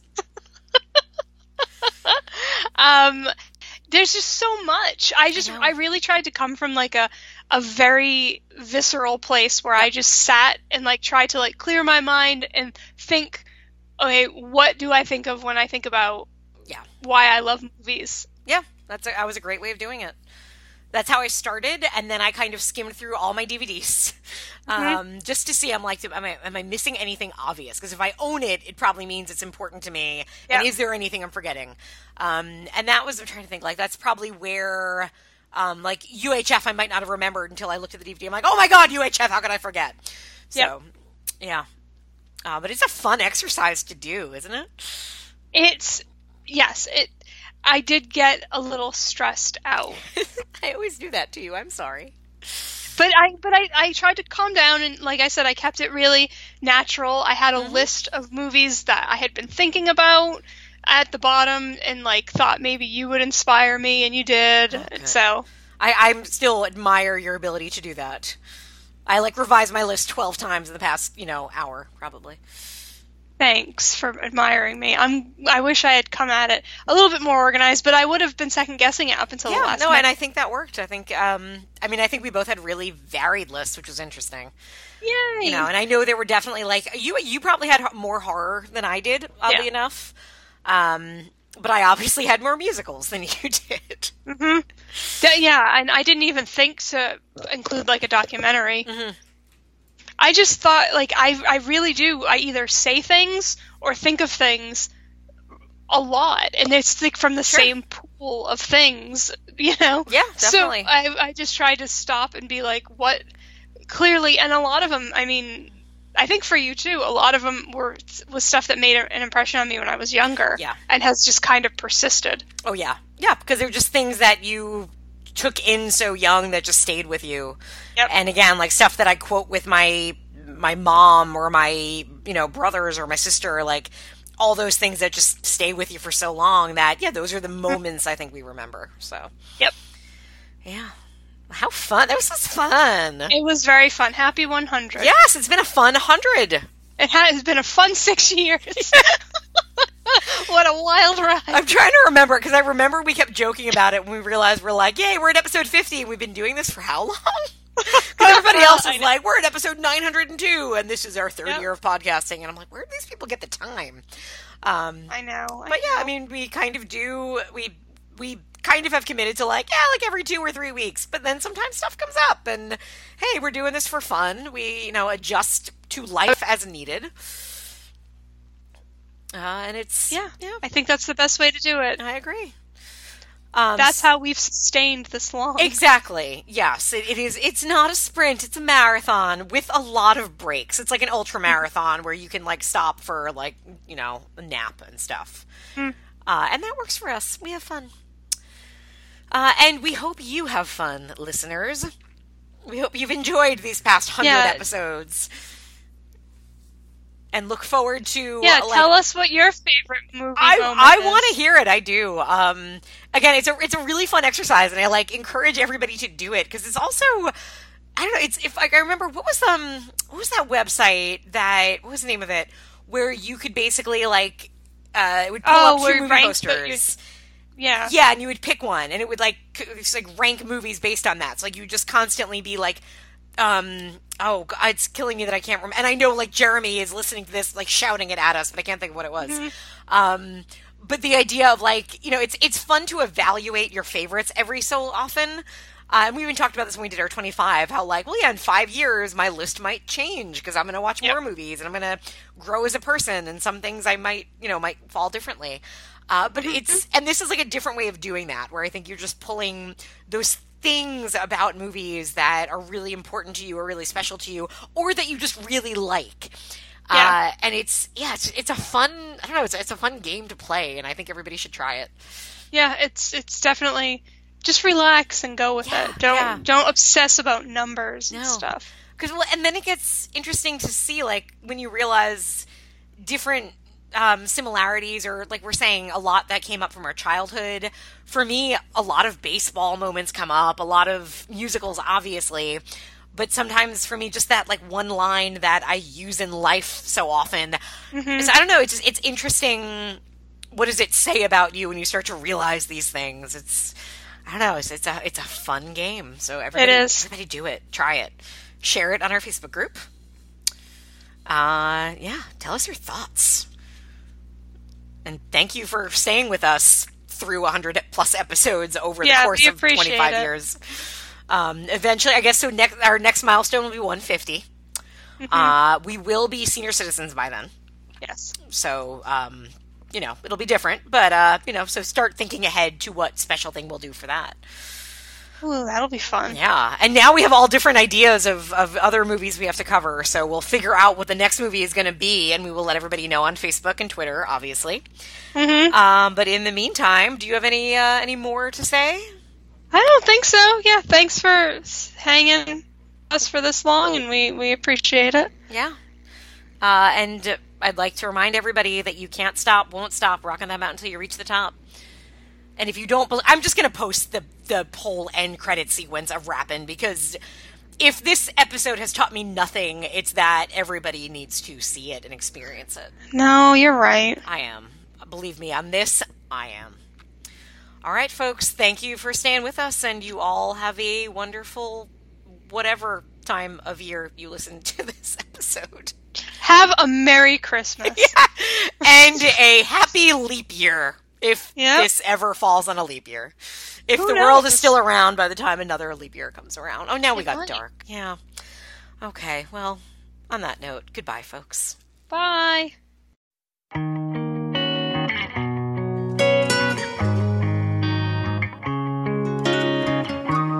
What if I told you it was all meant to be? Would you believe me? Would you